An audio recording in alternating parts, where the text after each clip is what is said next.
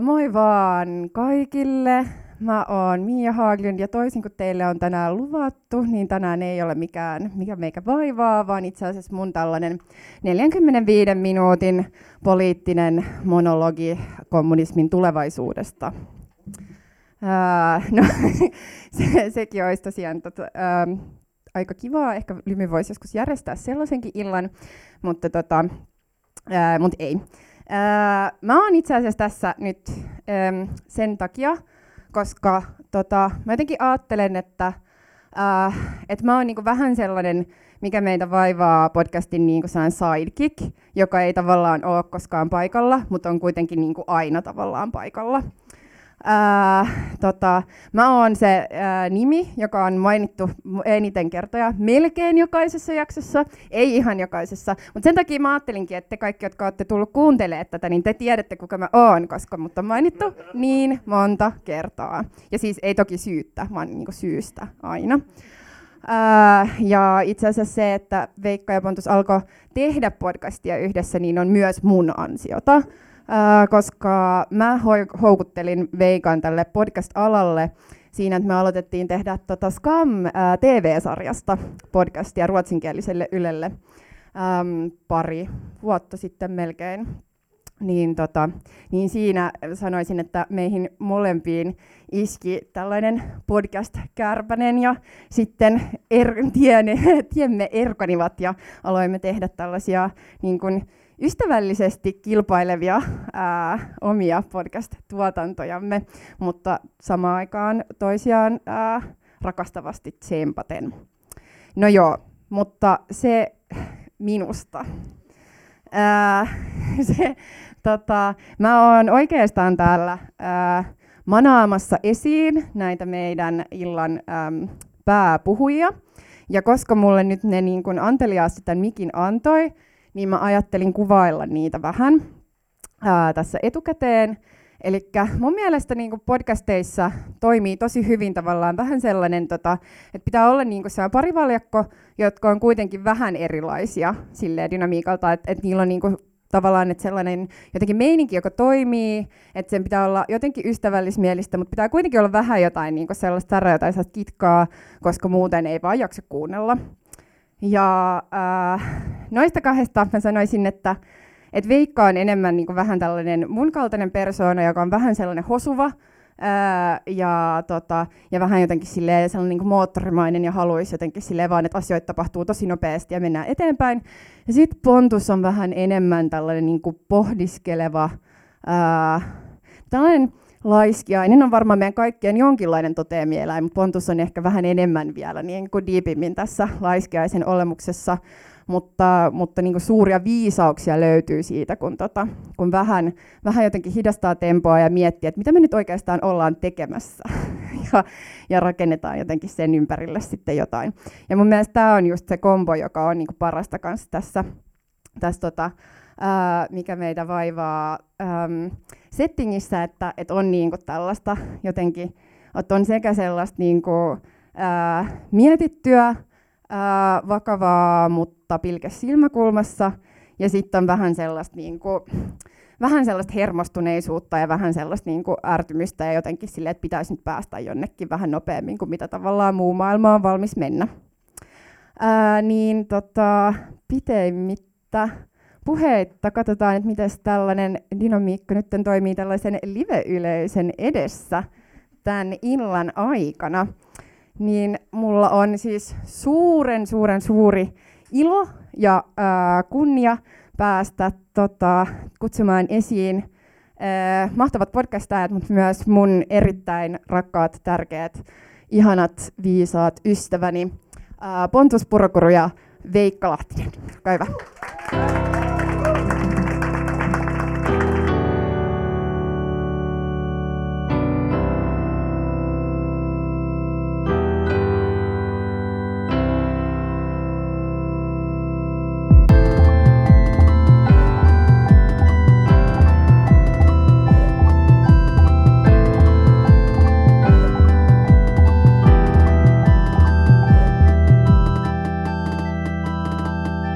Tervetuloa Mikä meitä vaivaa live-podcastiin kuulemaan kipeistä päätöksistä, joita on valitettavan välttämätöntä tehdä, jos me halutaan, että meidän lapsilla ylipäänsä on minkäänlaista tulevaisuutta.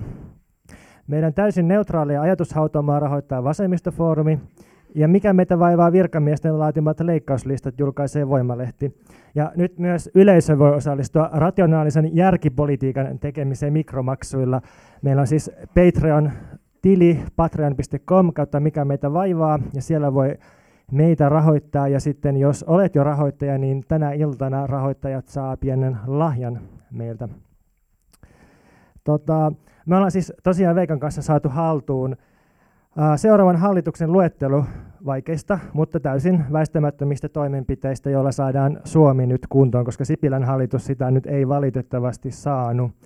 Mutta meillä nyt on tosiaan tämä tieto, ja me ajateltiin, että käytäisiin tämä lista nyt lyhyesti läpi, ettei tule sitten liian suurta shokkia vaalien jälkeen, koska muistetaan, että minkälainen järkytys se Sipilän hallitusohjelma oli silloin 2015, kun se julkaistiin, mutta että jos meillä on nyt vähän enemmän aikaa sulatella sitä, niin me ehkä jotenkin sitten pärjätään sen kanssa, ja sellainen varoitus, että nämä toimenpiteet saattaa ehkä järkyttää, mutta nämä on tosiaan ihan täysin välttämättömiä meidän saamien tietojen mukaan, ja niitä on täysin mahdotonta siis perua tässä vaiheessa. Ja siis, no, jos me käydään vuorotellen läpi, mutta jos mä ensin sanon, että kaikkein niin kuin hätäisin juttu on se, että kuulemma kaikki työttömille langitetut karenssit peruutaan, ja lisää karensseja ei voi niin kuin millään tavalla, vaikka kuinka aneltaisiin, niin jakaa. Ja TE-keskukset sitten ollaan muuttamassa maakuntauudistuksessa uudenlaisiksi tiloiksi, joiden konseptista me ei oikein tiedetä muuta, paitsi salamyhkäinen nimi, joka on Laiskanlinna.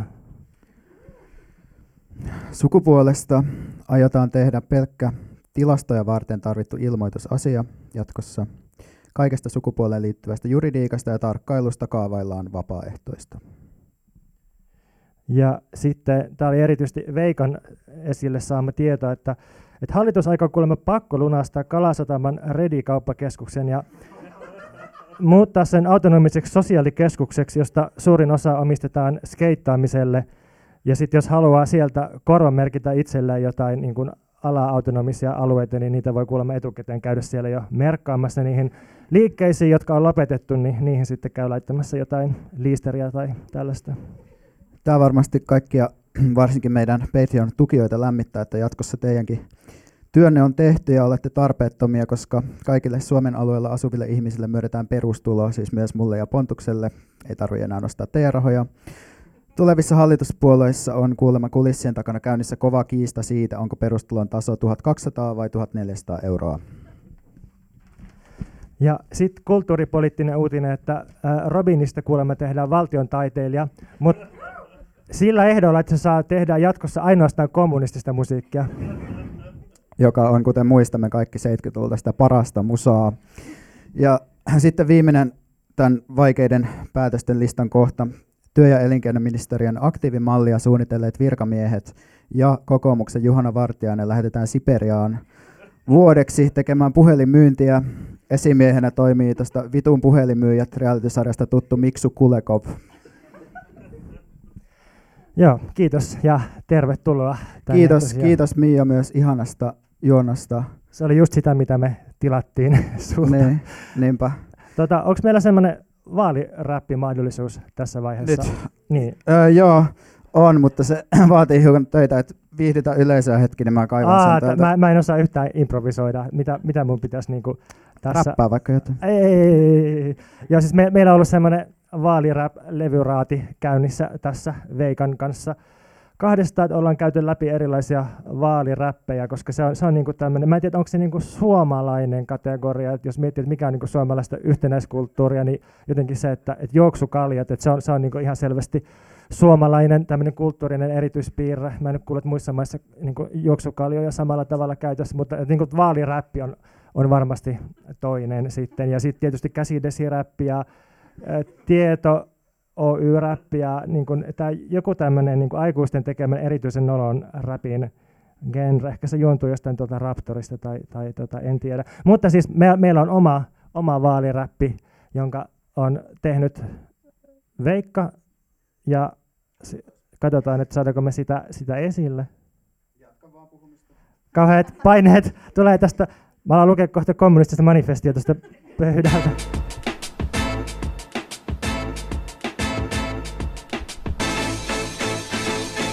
Ja 2019. Alkaa just niin kuin ollaan tettu. Masentaa ennen kuin vaalikausi onnes aloitettu. Facebook täynnä paskoisloganeja ja mainoksia, joita yksikään filtteriä ei pysty blokaan kattavasti.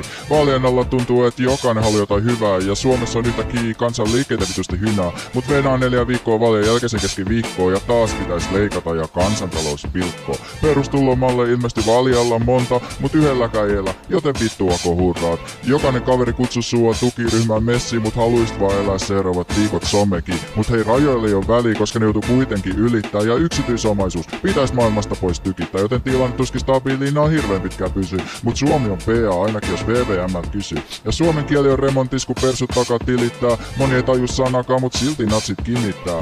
Jussi. Ja mulla on paljonkin sitä vastaan, mut hallituksenne kelpaa siitä ei kahta sanaa. Se mikä kansa tietää, sitä sen ei tarvii veikkaa ja kun veikkaa mikin takana niin on täynnä joka keikka. Mä tiputan minkä kerkeen, mä paskat vaalit aistin ja hallitsen suverenisti sekä Pukon että Marxin.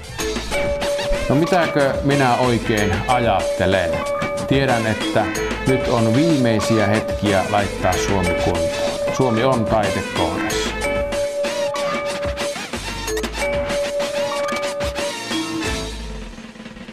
Kiitos Veikka. Kiitos.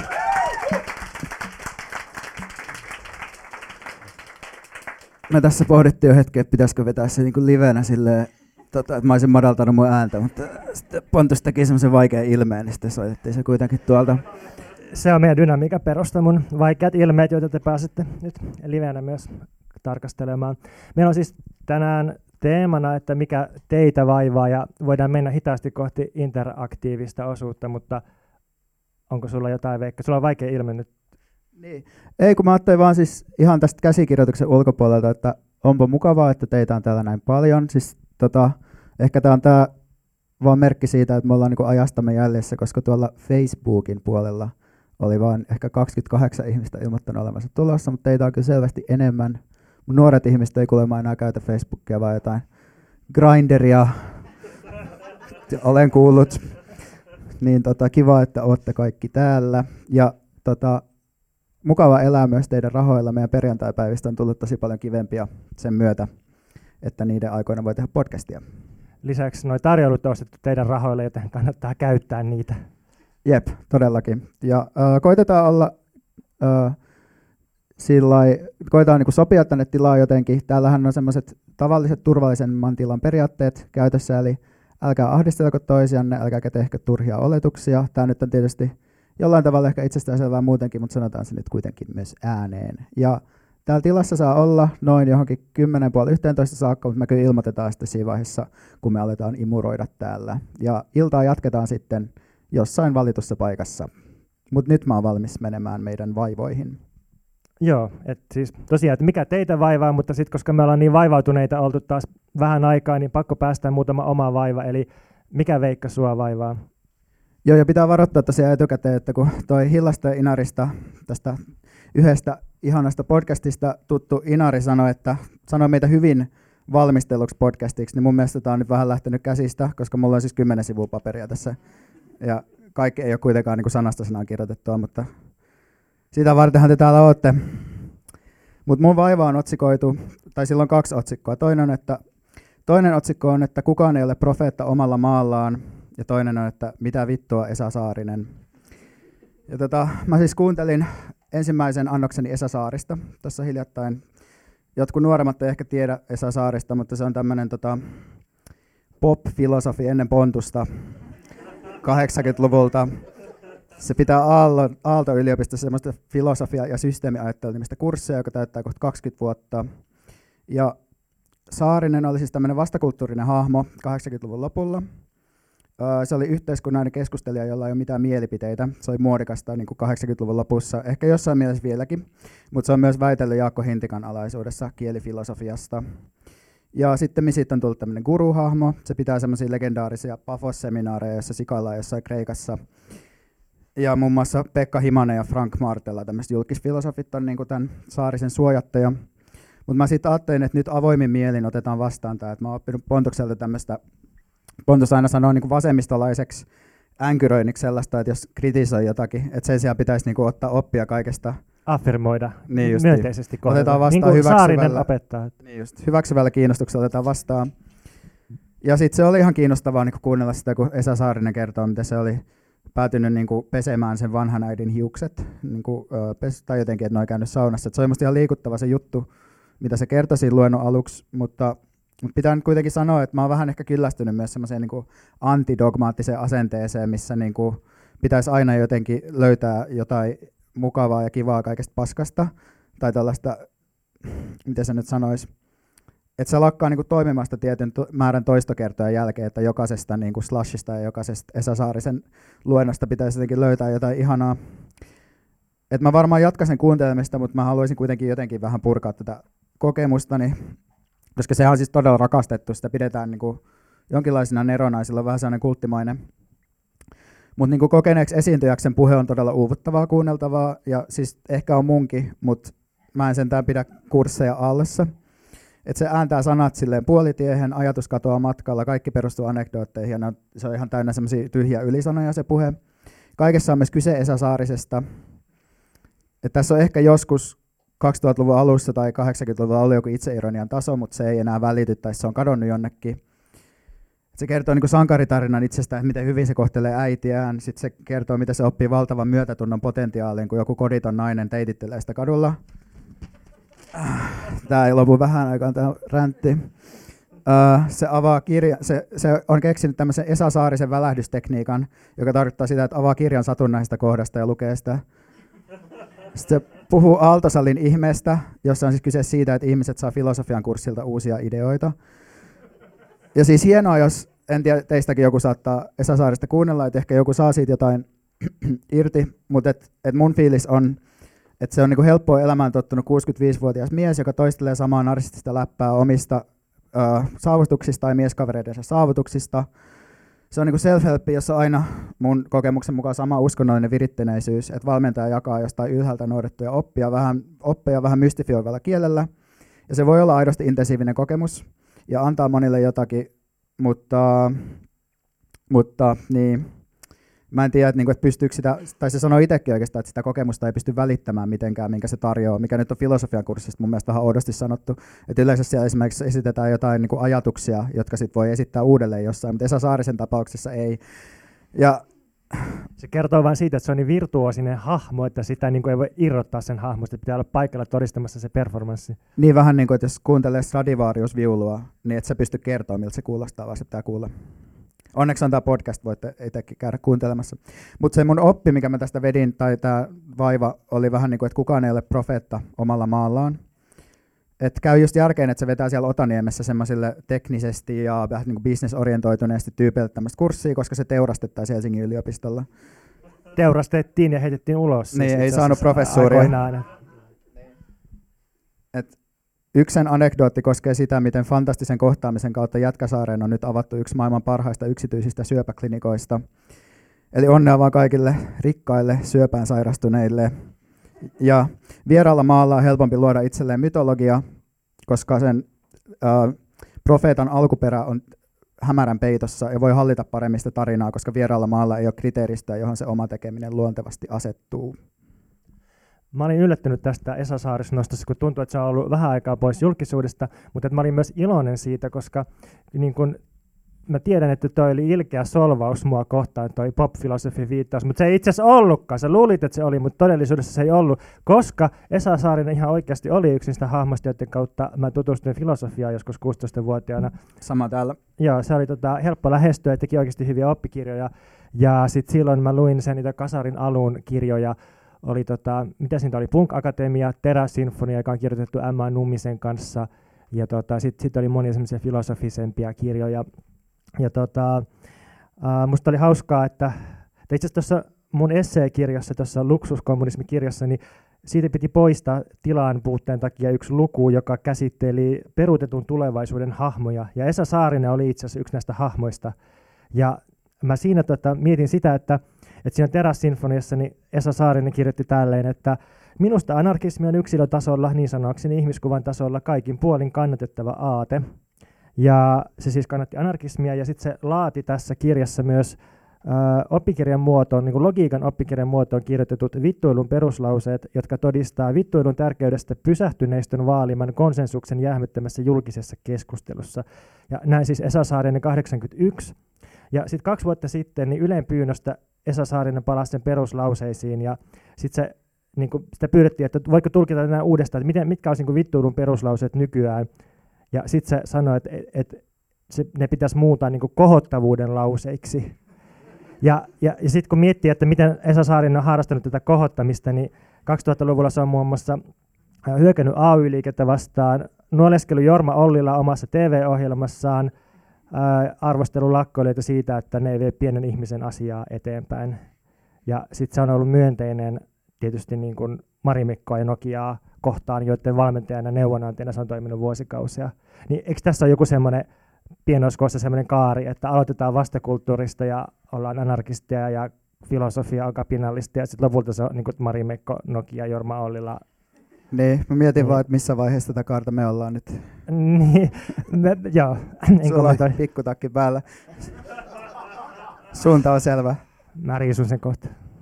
Sitähän täällä yleensä odottaa. Okei, no sit mä voin ehkä kysyä, että mikä sua vaivaa? Mua vaivaa se, että vaikka kapitalismin pitäisi perustua yksityisomaisuuteen, niin sen vaalimiseen, niin vaikuttaa siltä, että kapitalismi on itse asiassa lakkauttamassa yksityisomaisuuden massoilta tai meiltä kuluttajilta. Ja tämä muotoilu itse asiassa on peräisin filosofi tai tutkija Nick Nisekin twiitistä.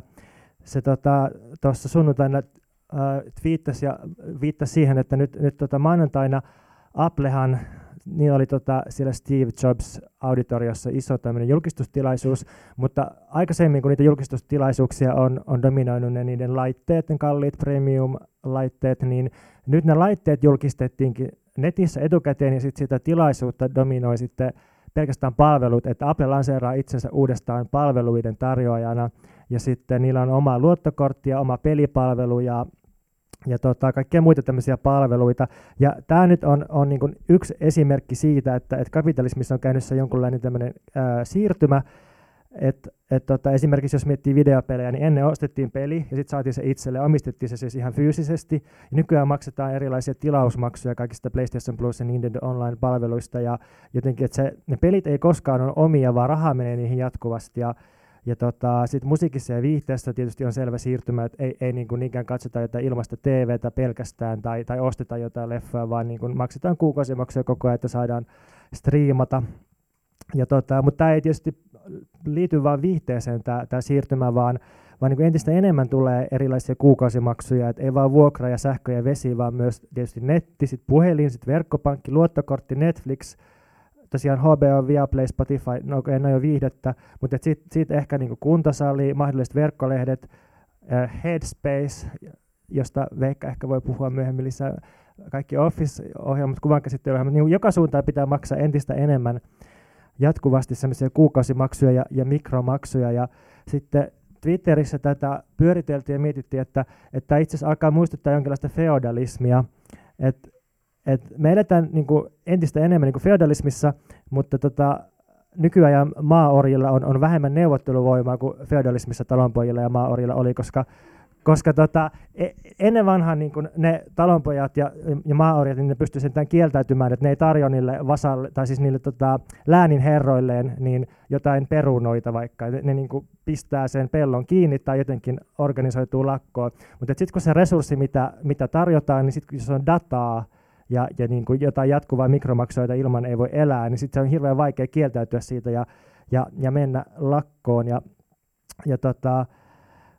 Nyt kyse ei ole tietysti siitä, että ennen asiat olisi ollut jotenkin paremmin, mutta tämä on joku sellainen muutos, joka niin kuin vaatisi vähän perehtymistä ja työstämistä. Ja niin kuin, tämä on tietysti muutos, jolla yritykset on niin kuin tajunnut, että ne pystyy tekemään enemmän rahaa tällä, ja sitten ne pystyy myös jollain tavalla manipuloimaan ja tutkimaan kuluttajien käyttäytymistä. Et ei ole vain sitä, että saadaan rahaa, vaan pystytään myös niin kuin hienovaraisilla mekanismeilla ohjaamaan ihmisten käyttäytymistä näissä palveluissa, jonka mahdollistaa just se valtava määrä dataa, mitä me kaikki sinne syötetään. Ja jotenkin, jos mä mietin ihan kokemuksellisesti mun omaa elämää, niin siinä tuntuu olevan ihan hirveä muutos, että joskus 15 vuotta sitten, kun oli piratismin aika, ja mä niin kuin köyhänä ihmisenä letkutin netistä kaikki viihteeni ilmaiseksi, niin siinä oli jotenkin semmoinen, että ensinnäkin tosiaan kaikki oli ilmasta, ja sitten siinä oli se niin kuin kauhean etsimisen ja löytämisen jännitys, se, että koskaan ei voinut tietää, että mitä outoa sieltä löytää ja millä laadulla se on ja näin. Ja nyt on niin kuin sitten, että tavallaan niin kuin asiat on helpompia ja kätevämpiä, mutta sitten se on myös standardisoitu ja jotenkin latistettu, ja sitten tietää, että kaikki Netflix-sarjat on vähän niin kuin samanlaisia, ja niitä ei oikein erota toisistaan. Tämä on niin kuluttajan näkökulmasta se juttu, mutta sitten jos mietitään, että mihin tämä kaikki on vielä menossa, niin vähitellä me ollaan siinä tilanteessa, että niin kuin kaikki meidän tavarat jostain niin kuin mehukoneista autoihin on sellaisia, että vaikka me omistettaisiin se esine fyysisesti, niin sitten sen kontrolli on silti jossain muualla, ja sitä voidaan niin kuin päivittää tai jotenkin ohjelmoida jostain ulkopuolelta. Ja me ollaan menettämässä siis niin kuin omistusoikeuden, niin kuin juridisen oikeuden lisäksi ihan käytännön kontrolli sinne muualle. Ja sitten on tällaisia esimerkkejä, että pari vuotta sitten amerikkalaisen kasinoon tehtiin tietomurto sen kasinon kalatankin kautta. Et siis jotkut tyypit hakeroi sinne kalatankkiin, koska se oli niinku yhdistetty verkkoon, sen kasinon sisäverkkoon, niin sitten sieltä kalatankin kautta päästiin sinne kasinon verkkoon, ja sitten sieltä imuroitiin hirveän määrä dataa Suomeen jostain syystä, että jos täällä on joku kalatankkihakkeri paikalla, niin voi kertoa sitten, että mikä oli idea tässä, mutta sitten toinen esimerkki on se, että tämä Roomba robottiimureita valmistava iRobot-firma, niin jossain vaiheessa paljastui, että se on kerännyt ihan valtavan määrän dataa, siis karttoja ihmisten kodeista. Että tällä firmalla siis on niin kuin fyysisesti niin kuin analysoidut kartat, niin kuin todelliset tilakartat ihmisten kodeista, ja sitten se aikoo ainakin silloin hyödyntää näitä kaupallisesti niin kuin kolmansien osapuolien kanssa, ja mä en nyt selvittänyt, että tapahtuiko tämä tai niin kuin mihin tämä eteni sitten, mutta jotenkin niin kuin sinänsä niin kuin pieni muutos, kuukausimaksut, striimaaminen ja niin kuin palvelukeskeisyys, mutta sitten yhtäkkiä me ollaankin tässä tilanteessa, jossa me ei omisteta edes niitä perusesineitä, joita me käytetään arjessa, ja me niin kuin edetäänkin yhtäkkiä vuokralla kaiken suhteen. Ja sitten mulle tuli vielä semmoinen niin kuin teoreettinen pointti tästä mieleen, että joskus silloin 60-70-luvulla, kun tietokoneet alkoi kehittyä ja yleistyä, niin se tapahtui jotenkin samaan aikaan, kun hyvinvointivaltiota rakennettiin, ja siinä oli itse asiassa samanlainen filosofia taustalla, että tietokoneella niin kuka tahansa pystyy tekemään mitä tahansa, kunhan osaa ohjelmoida ja käyttää sitä. Et sitä ei ole lukittu mihinkään käyttötarkoitukseen, ja puhutaan siis universaalista tietokoneesta. Ja sitten samaan aikaan myös hyvinvointivaltiossa oli tämmöinen universalistinen ajattelutapa, että kuka tahansa kansalainen, se ei ollut totta kai siinä tavalla universalistista, että se oli rajattu siihen kansallisuuteen, mutta jos on kansalainen, niin kuka tahansa kansalainen, kaikki niin kuin mihinkään katsomatta, varallisuuteen katsomatta, sukupuolen katsomatta, niin saa tietynlaiset palvelut. Eli tietokoneessa ja sosiaalipolitiikassa ja tulonjaossa oli kaikkialla universalismi, ja nyt me ollaan kaikkialla liikkumassa sitä kohti, että kaikkea niin kuin kavennetaan ja lukitaan, ihmiset ei voi tehdä niitä tietokoneella eikä sosiaaliturvalla enää mitä haluaa.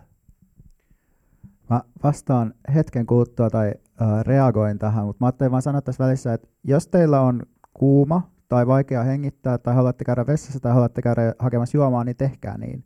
Koska tämä liikkuminen on ihan mahdollista ja musta suotavaa, vaikka me puhutaankin tässä. Myöskään meidän mikrofonit ei häiriinny sit toivottavasti hirveästi, koska ne on osoitettu kohti meidän suita. Niin vaan tämmöinen välihuomio, mutta jos kaikki nyt saivat tämän kautta vapautuksen, niin mä voin sitten sanoa, että mähän on ollut siis aktiivisesti itse edistämässä tätä kuvaamasi kehitystä tuolla ajatushautamon Demos Helsingillä. Mä oon siis muun muassa kirjoittanut sellaisen blogitekstin, ja get this, tää otsikko oli Why you won't soon own anything and why that's a good thing.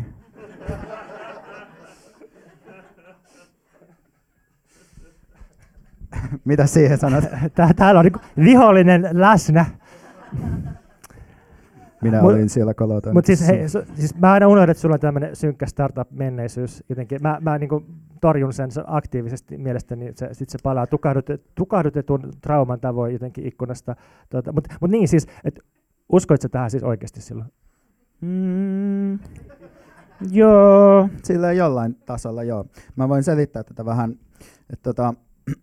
Siis Demos Helsingillä oltiin hyvin innoissaan yleisesti tästä as a service-ajattelusta, jonka siis perusidea on se, että, tai siis se on niinku ikään kuin IT-maailmasta tuleva juttu, että tarjotaan niinku erilaisia juttuja palveluina, missä tähän niinku puhuitkin, mutta sitten, että jos sitä yleistäisi esimerkiksi johonkin niinku autojen yhteiskäyttöön tai johonkin tällaiseen, niin sitten se voisi potentiaalisesti niinku vapauttaa niinku sellaisia ylikäytettyjä resursseja, tai ei tarvitse tehdä niinku jokaiselle ihmiselle niinku paikallaan seisovaa autoa. tai niin kuin jakaa digitaalista musiikkia miljardiin fyysiseen CD-levyyn, vaan että se voi olla saatavilla niin kuin yhdestä paikasta niin kuin jossain Spotifyssa. Et se oli niin kuin se ajatus. Eli tavallaan tyypillisesti tämmöistä ekoliberalismia, ei mitään kritiikkiä suhteessa valtasuhteisiin ja naivi optimismi suhteessa teknologian mahdollisuuksiin. Mä siis kyllä lopetin mun työn sen kesän jälkeen, kun mä kirjoitin tämän tekstin. Mutta olin siis Ruotsissa saakka Almedalsvekkanilla, joka on vähän niin kuin tämmöinen Suomi-areenan isoveli, niin ruotsiksi ihan esittelemässä tätä mobility as a service-mallia ja ajattelua, ja muun muassa, nythän se on Helsingissä aika pitkällä, että meillä on just näitä tämmöisiä niin kuin mahdollisuus maksaa jotain kiinteät kuukausimaksua niin, että saa käyttäänsä kaiken maailman laitteita. Voisiko tässä tehdä jonkun semmoisen perusjaon, että jakaminen, lainaaminen, ehkä vuokraaminenkin on ihan hyvä asia varmasti, mutta sitten se, että meidät pakotetaan maksaa sitä kuukausimaksua ja meiltä katoaa myös kontrolli niihin asioihin ja meiltä imuroidaan tietoa niistä asioista ja meidän käyttäytymistä manipuloidaan niillä asioilla, niin se on niinku se ongelma tässä. Niin musta oikeastaan niinku, tässä on vähän niinku sama juttu kuin, että minkä takia tuloeroista puhuminen ei ole kauhean niinku riittävä tapa suhtautua asioihin tai esittää kritiikkiä, että omistuksen kysymykset on aina niitä keskeisiä kysymyksiä ja tässäkin niinku on kyse siitä, että kuka omistaa. Et voi olla hyvä, että käyttö on kollektiivista, mutta jos se omistus ei ole kollektiivista, niin sitten seuraa niinku riistoa. Et ehkä jotenkin, et jos mä kirjoittaisin teksti uudelleen, niin se olisi ehkä, otsikointi olisi ainakin ehkä erilainen. Ehkä sun pitää Patreoniin kirjoittaa se niin kuin houkutus. Niin mä en ole varma vaan, että lukeeko kukaan niitä, mutta ehkä lukee. Niin. Mennäänkö siihen, mikä teitä vaivaa -osuuteen? Eli meillä on saatu siis etukäteen kysymyksiä tai vaivoja oikeastaan. Ja jos mä nyt luen tästä yhden. Ai niin, tuli muuten sellainen mieleen, että ne Patreon-ihmiset, jotka ette ole vielä saanut teidän huikeaa Patreon-lahjaa, niin sitten kun me lopetetaan, niin tulkaa puhumaan meille, niin saatte omanne. Kysymys tai vaiva kuuluu tälleen. Minua vaivaavat henkilökohtaisen talouden turvaamiseen liittyvät valinnat. Kädestä suuhun eläminen rasittaa mielenterveyttä, perinteinen säästäminen tuntuu jotenkin riittämättömältä pitkällä tähtäimellä, ja sijoittamiseen sen eri muodossa ei vaan haluaisi osallistua, vaikka joskus pystyisikin. Lama-ajan lapsena haaveilen kuitenkin oikeasti taloudellisen vakauden tuomasta mielenrauhasta. Onko se illuusio? Miten voimme rahan kanssa toimia? Tulee vähän niin kuin semmoista Antti Holma-kuumotukset tässä, koska on niin kuin vakava kysymys, josta pitäisi vastata. Kuunnelkaa sitä podcastia, niin, se on hyvä, sillä on uusi kausi alkunut. Jep, tänään tuli uusi jakso. Mutta ensinnäkin pitää nyt sanoa, että valitettavasti rahan kanssa menestyminen edellyttää yleensä, että perii sitä. Siis ihan niin kuin myös tällaisia self-made business-ihmisillä, niin tosi usein niin kuin peritty raha on se pohja siinä. Et jos ei kuitenkaan ole niin, että olisi perinnyt rahaa, niin sitten yleensä säästäminen on se ainoa vaihtoehto, joka on jotenkin järkevää. Siis sillä, että niin kuin riittävän riskitöntä ja näin, mutta sitten se vaatii tietysti ihan valtavaa itsekuria, että se onnistuu. Käytännössä mä esimerkiksi olen itse aivan paska säästämään rahaa, mutta olen sentään pikkusen siinä pärjännyt. Mutta siis, että ehkä nyt sit, jos saatte vielä, että tämmöinen niin rahakkaille aloille uudelleen kouluttautuminen ei ole vaihtoehto, mitä se nyt kaikille ei ole. Mutta siis tässä nyt kysyttiin tästä niin kuin sijoittamisen eettisyydestä, niin mä en tällä yksilötasolla olisi sit hirveän huolissani, että lähtee sijoittamaan, koska niin kuin maailma nyt on spiraalissa kohti tuhoa joka tapauksessa, että hyvin todennäköisesti sä et pääse ketään niin kuin kunnolla riistämään sun vähillä pennosillas ja et tuu hetkauttamaan tätä järjestelmää mihinkään suuntaan sillä.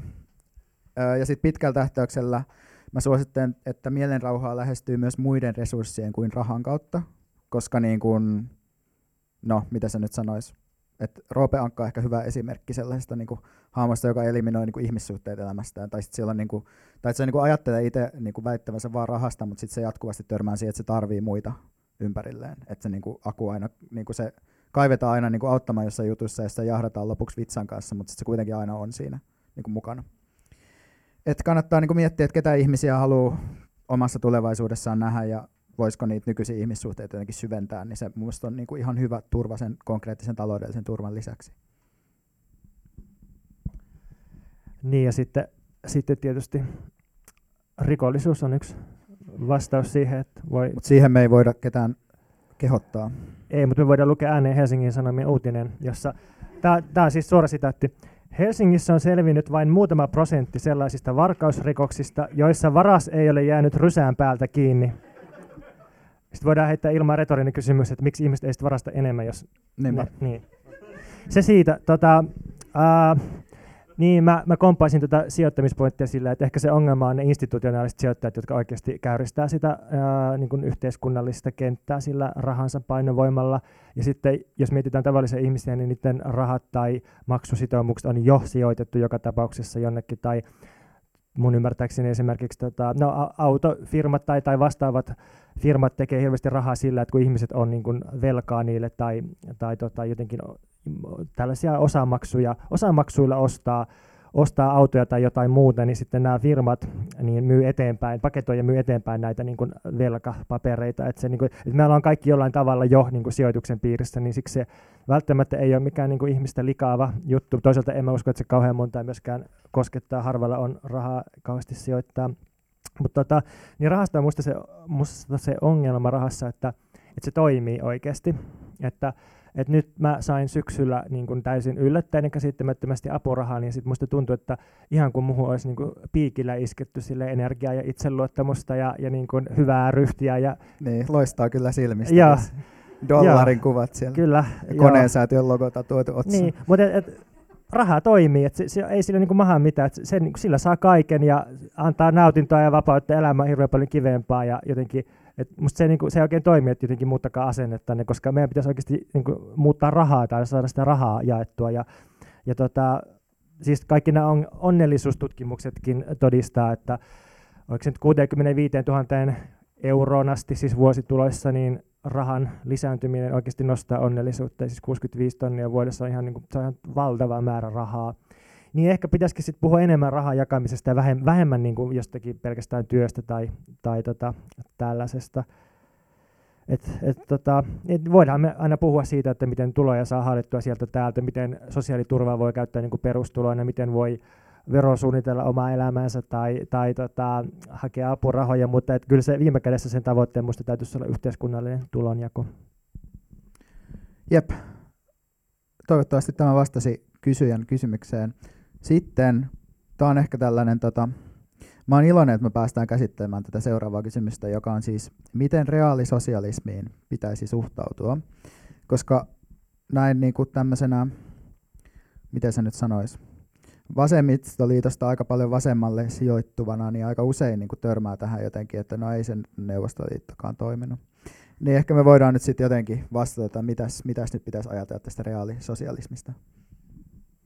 Niin se on semmoinen niin kuin vastaväite, mihin usein törmää keskusteluissa, että jos kannattaa jotain niin sanotusti vasemmistolaisia aloitteita, niin sitten tulee, että no, mitä se reaalisosialismi, niin tietysti se ilmeinen ja helppo vastaus on, että verrataan sitä toteutunutta reaalisosialismia siihen, että mitä se piti olla, siis 1800-luvulla, jos katsoo, mitä silloiset sosialistit tai kommunistit ajo-ohjelmissaan, niin siellä oli sellaisia asioita niin kuin voimakkaan progressiivinen verotus ja tiettyjen juttujen kansallistaminen ja näin, ja näähän niin kuin tavallaan toteutui sitten reaalisosialismissa, mutta kyllä sosialistien ja kommunistien tavoitteet 1800-luvulla oli sitten kuitenkin myös valtion ja tällaisten väkivaltakoneistojen kumoaminen ja erityisesti pakotetun palkkatyön kumoaminen. Eli okei, voidaan sanoa, että tämä ei sitten toteutunut, mutta tämä vastaus on ehkä vähän silleen epätyydyttävä, tai jotenkin silleen, että vähän niin kuin silleen vedotaan ihanteisiin ja sitten sanotaan, että erottiin ihanteista ja jotenkin tämä ei sitten selitä tämä vastaus, että miksi reaalisosialismi oli semmoinen katastrofi niin kuin se oli. Niin sitten ehkä se vähän työlämpi vastaus olisi, että katsotaan, että miten ne reaalisosialismiksi kutsutut maat oikeasti toimi käytännössä, koska käytännössähän ne toimi sellaisella tavalla, jota on kutsuttu sosiologiassa valtiokapitalismiksi, ja tällä termillä siis on pitkä historia 1800-luvulta alkaen, ja niin kuin sekä vasemmistolaiset että liberaalit tutkijat on puhunut valtiokapitalismista, että se ei ole sille sinänsä niin kuin mikään hörhötermi. Mutta idea on siis, että reaalisosialistiset maat, niin ne ei mitenkään... Ihanaa, että toi lepää tässä sun sylissä, toi kommunistinen manifesti. Me ollaan hitaasti pääsemässä siihen. Mä aion vielä siteerata sitä kahdesti tänä iltana. Niin, noi maat ei siis lähde vielä kotiin. 2 sitaattia tulossa. Kyllä. Kommunistisesta manifestista. Niin itse asiassa Veikka paljasti tänään, että siellä ei kotona yhtään Marxin eikä Engelsin kirjaa.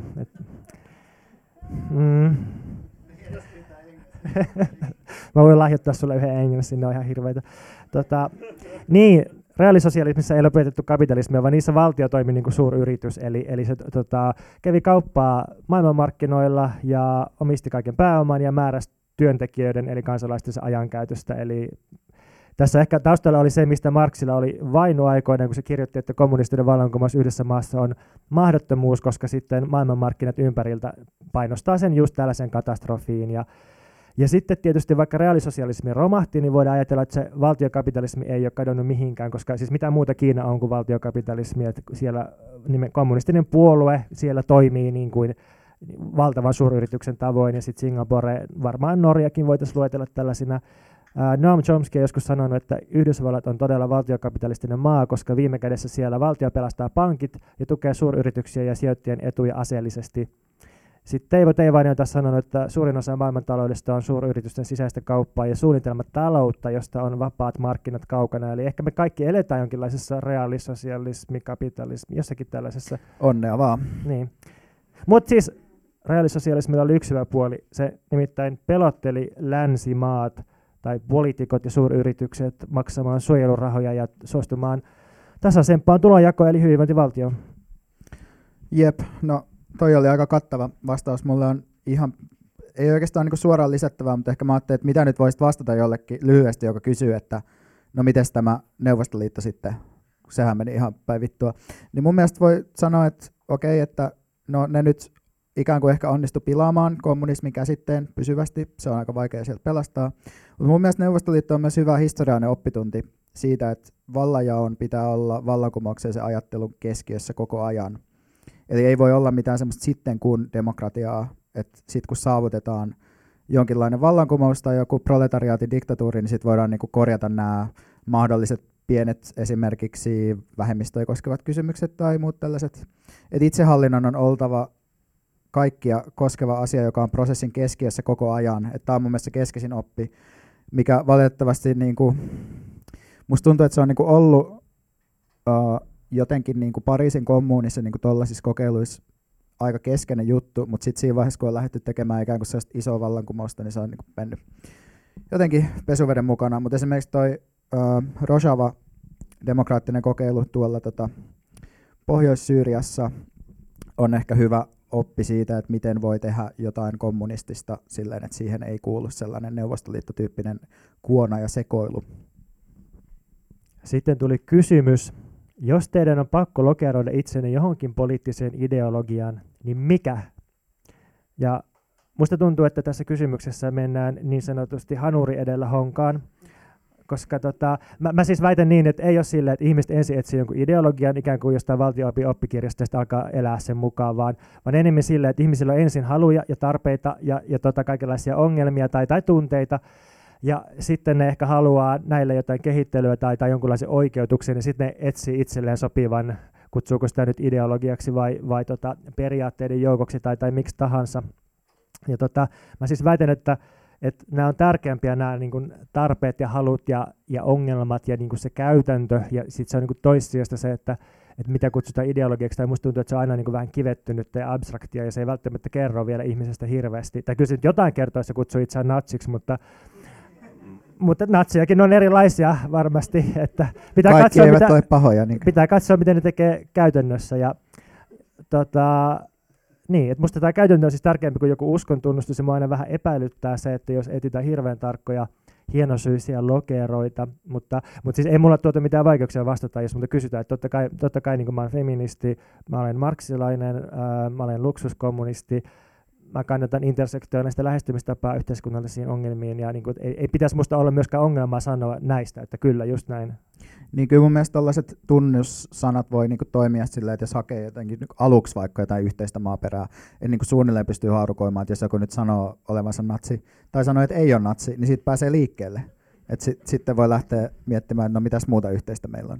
Perustavin poliittinen jako.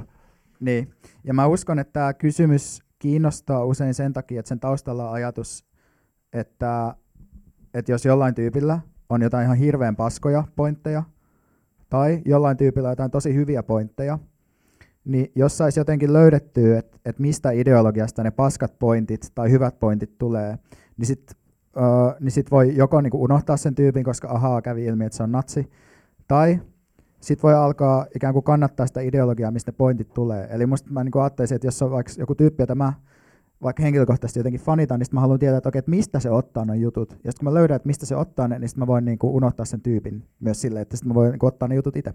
Mut ei ehkä ihan täysin aukeava kela, mutta mä avaan tätä asiaa vielä pikkusen niinku, siis omaa positioitumista niinku oman taustani kautta. Et mä oon kokenut aina puolueet vähän hankalina. Vasemmistoliiton kyllä vähiten hankalana ja onkin siellä aika paljon tehnytkin juttuja. Mutta mä oon myös kokenut kaikki ulkoparlamentaariset porukat vähän vaikeina, vaikka mun kavereissa on ollut aina niin eläinoikeustoimijoita, talonvaltaajia, anarkisteja ja niin edelleen. Ja tää ei siis välttämättä kerro näistä porukoista mitään, vaan enemmän mun omasta hankaluudesta suhteessa erilaiseen kuulumiseen. Ja ne jutut, jotka mua kuitenkin eniten inspiroi, jakaa tietyt samat lähtökohdat, eli jonkinlainen arkipäiväinen kommunismi, eli ei niin sanotusti erottelua tekijän ja tilaajan välillä, että joku ei niinku pyydä ja sitten joku toinen toteuta ja anna niitä työn hedelmiä sitten jollekin muulle. Näissä mua inspiroivissa toiminnan tavoissa aina mukana jonkinlainen valtasuhteiden kritiikki ja myös joku käytännön rotaatio eri rooleissa. Kaikki luonnollistetut kategoriat, niin kuin sukupuoli, ja tällaiset kyseenalaistetaan. Ja ehkä tärkeimpänä mua inspiroivissa toiminnan muodoissa lähdetään aina liikkeelle ihmisten todellisista tilanteista ja ongelmista. Eli ei pyritä niin kuin luomaan jotain yhteiskunnallista tyhjää taulua tai täydellisesti puhdistettua tilaa, josta valtasuhteet on niin kuin suljettu ulkopuolelle, koska ne sitten aina tosiaan tulee jostain raoista kuitenkin mukaan. Et mä tuun parhaiten toimeen ihmisten kanssa, jotka sinänsä vihaa kapitalismia, rasismia ja sukupuolta, tai ainakin ehkä sit sukupuolijärjestelmää, ja yrittää tehdä sit toistensa elämät jotenkin helpommiksi näiden olosuhteiden keskellä, mutta kuitenkin tunnustaa, että me jotenkin kaikki ollaan niin kuin niiden määrittämiä eri tavoin. Ja mä ehkä jätän sen itseni sijoittamisen lokeroon nyt tästä ulkopuolelle, mutta jos joku nyt sitä haluaa tehdä, niin en mä sit yleensä hirveästi suutukaan, koska kyllä sitä aina välillä saa kuulla ja kai se on ihan ymmärrettävää. Voidaan lähteä ainakin siitä, että sä et taida olla natsi. En lähde noin pitkälle kyllä määrittelemään itse. Noniin, seuraava kysymys. Mitä tarkoitatte kommunismilla ja miten siihen pääsee? Tai itse asiassa voin sanoa, että mä laitoin tämän kysymyksen tonne Facebookiin, mutta se on alun perin peräisin veljeltäni Oskarilta, joka istuu tässä lattialla. Kiitos vaan, Oskari, hyvä kysymys. Ja me ollaan vältetty sitä ehkä 1,5 vuotta, joten nyt avaamme tiedollisen arkkumme tässä asiassa. No siihen voisi ehkä ottaa 2 näkökulmaa. Vain kaksi, ei 3 tällä kertaa, mutta ensimmäinen on semmoinen näkökulma, että se olisi just utopia, että se olisi joku tila, mihin voidaan päästä tai mitä voidaan tavoitella. Että voitaisiin niinku ajatella, että se on tietysti yhteiskunta ilman luokkia, yhteiskunta ilman riistoa, yhteiskunta, jossa valitsee vapaus ja ihmisten välinen ero, siis että ihmiset pystyy aidosti eroamaan toisistaan ja niinku sitä eroamista tai eroa pystytään myös sietämään, tai just tämä, mistä Marx kirjoitti, että kaikkien ihmisten niinku yksilöllinen kehitys on toisten ihmisten yksilöllisen kehityksen ehtona ja niin kuin tukena, mutta musta tässä utopia-ajattelussa nyt on kaikenlaisia ongelmia, mistä se reaalisosialismi ja Neuvostoliitto on ehkä jonkinlaisia esimerkkejä, ja sitten itse asiassa nyt tulee ensimmäinen sitaatti kommunistisesta manifestista. Täällä Marx ja Engels kävi 1840-luvulla läpi aikansa utopistisia sosialisteja ja kommunisteja, ja siis Marx ja Engels tosiaan argumentoi näitä vastaan, että ne ei itse pitäneet itseään millään tavalla utopisteina. Nämä haukkuu utopistisosialisteja tällä tavalla, että heidän omaan henkilökohtaisen kekseliäisyytensä täytyy korvata yhteiskunnallinen toiminta. Vapautumisen kuviteltujen edellytysten korvata historialliset edellytykset ja omassa päässä hauduttujen yhteiskuntamallien korvata proletariaatin vähittäinen luokaksi organisoituminen. Tuleva maailmanhistoria hupenee heillä omien yhteiskuntasuunnitelmien propagoimiseen ja käytännön toteuttamiseen. Proletariaatti onkin heille olemassa vain tänä eniten kärsivänä luokkana. Ja tämä sanasta nyt tietysti on vanhentunut, mutta minusta tässä on hyvä... Tuntuu, että mä en tajunnut tästä mitään. Niin. No, mä ajattelin speleinata sulle tämän sitä. Mä ihan varma, että yleisö tajus kaiken, mutta sua varten voin siis selittää, että utopistisosialistit, niillä on niin jotenkin omassa päässä semmoinen vähän abstrakti profiilihattuinen viritys, ja ne on niin suunnitellussa sen täydellisen yhteiskunnan, ja sitten ne ajattelee, että ne toteuttaa sen, ja sitten ne tarvitsee jostakin sen toteuttaja, ja sitten ne katsoo, että joo, että yhteiskunnassa on olemassa tämmöinen niin kärsivien ihmisten poloinen luokka, että annetaan niille niin meidän keksimä yhteiskuntajärjestys toteutettavaksi, ja tässä, niin kuin, tässä on kaikki niin kuin hierarkiat sisäänrakennettuna, ja sitten se, että eihän, niin kuin, eihän se voi ikinä olla mielekäs yhteiskunta, jos joku pieni klikki ihmisiä on kehittänyt jonkun abstraktin mallin, ja sitten se voi johtaa vain hirveisiin katastrofeihin, jos sitä lähdetään toteuttamaan. Eli vedetään raksit ton utopia-kommunismi-näkemyksen ympärille. Sitten toinen näkemys on se, että kommunismi on jonkinlaista liikettä, joka on tämän maailman sisällä. Ja se on jotain, mitä ei voida täysin tietää ennalta. Edelleen kommunistisessa manifestissa Marx ja Engels kirjoittaa, että lyhyesti sanottuna kommunistit tukevat kaikkialla jokaista vallankumouksellista liikettä, joka suuntautuu vallitsevia yhteiskunnallisia ja poliittisia oloja vastaan. Kommunistit työskentelevät uutterasti kaikkien maiden demokraattisten puolueiden välisten yhteyksien ja yhteisymmärryksen kehittämiseksi. Nyt tämä sana puolueet, niin se ei tarkoittanut 1840-luvulla ollenkaan samaa kuin nykyään, että se tarkoittaa jotain organisaatiota tai tällaista niin kuin... Silloin kun Marx sanoi sen, niin se on tosi hyvä juttu. Nimenomaan näin. Juttu. Vähän niin kuin proletariaatin diktatuuri, että se on ihan jees. Ei sellainen paha diktatuuri, vaan se on hyvä diktatuuri. Mutta siis niin kuin minusta noin kaksi asiaa, tuetaan liikkeitä, nykyään kun ei varmaan puhuta myöskään vallankumouksellisesta liikkeestä, mutta tuetaan jotain edistyksellisiä, kriittisiä, hyviä, kiinnostavia liikkeitä, vähemmistöjen liikkeitä. Se on se ensimmäinen juttu. Opitaan niiltä, katsotaan, että mihin niiden seuraaminen veisi tätä yhteiskuntaa. Ja sitten toinen on se, että yritetään luoda yhteyksiä jotenkin demokraattisten liikkeiden, antiautoritaaristen liikkeiden välillä. Ja tätä siis on maailman sisäinen, ei-utopistinen kommunismi. Kiitos. Joo, mä voisin kommunismilla tarkoittaa ehkä sellaista toisaalta prosessia ja toisaalta yhteiskunnan järjestämisen lähtökohtaa tai jonkinlaista mallia. Eli tavallaan jotain, mikä liikkuu ajassa, on prosessuaalista, on tämän puolesta, tässä maailmassa tapahtuvaa, ja sitten toisaalta joku tämmöinen organisointikaavio, jossa ihminen hallitsee itse aikaansa ja tekemistään. Tällä hetkellä ei toteudu kumpikaan. Me ei hallita omaa aikaamme eikä tekemistämme, ellei me satuta olemaan rahanomistajia. Ja lisäksi ihmisen tekemisen tuotteita ei aidata omistuksen kautta, vaan niistä nautitaan yhteisesti. Ja tämä nyt on tämmöinen vähän niin kuin tiivis ja vähän kryptinen tapa kuvata sitä, mutta mä ehkä, koska sä kuvailet tätä vähän pidempään, mitä se voisi olla se kommunismi, niin mä yritän puhua siitä, että miten siihen päästään. Ja asiahan on niin, että kukaan ei tiedä, ja me ollaan sen takia kusessa. Et ei tässä nyt mitään kommunismia kohti olla niinku menossa, vaan niinku... Eikö voida lähteä noista meidän ilmaisista tarjoilusta, jotka on ostettu Patreon? Joo, voidaan, joo. Joo, niin siis, että 70-luvulla oli sentään jotain yritystä, mutta nyt ei kyllä ole. Mutta että pitäisi varmaan just katsoa, että mitä yhteistä etua on nähtävissä jossain kamppailuissa, mitkä tapahtuu meidän ympärillä ja organisoituu niistä käsin itse. Ja niin kuin, että se organisoitumisen pitää aina lähteä niin kuin niistä ihmisistä, joihin joku tietty sortomuoto kohdistuu. Ja sitten me voidaan niin kuin yhdistää voimamme ja katsoa, mitä yhteistä meillä on.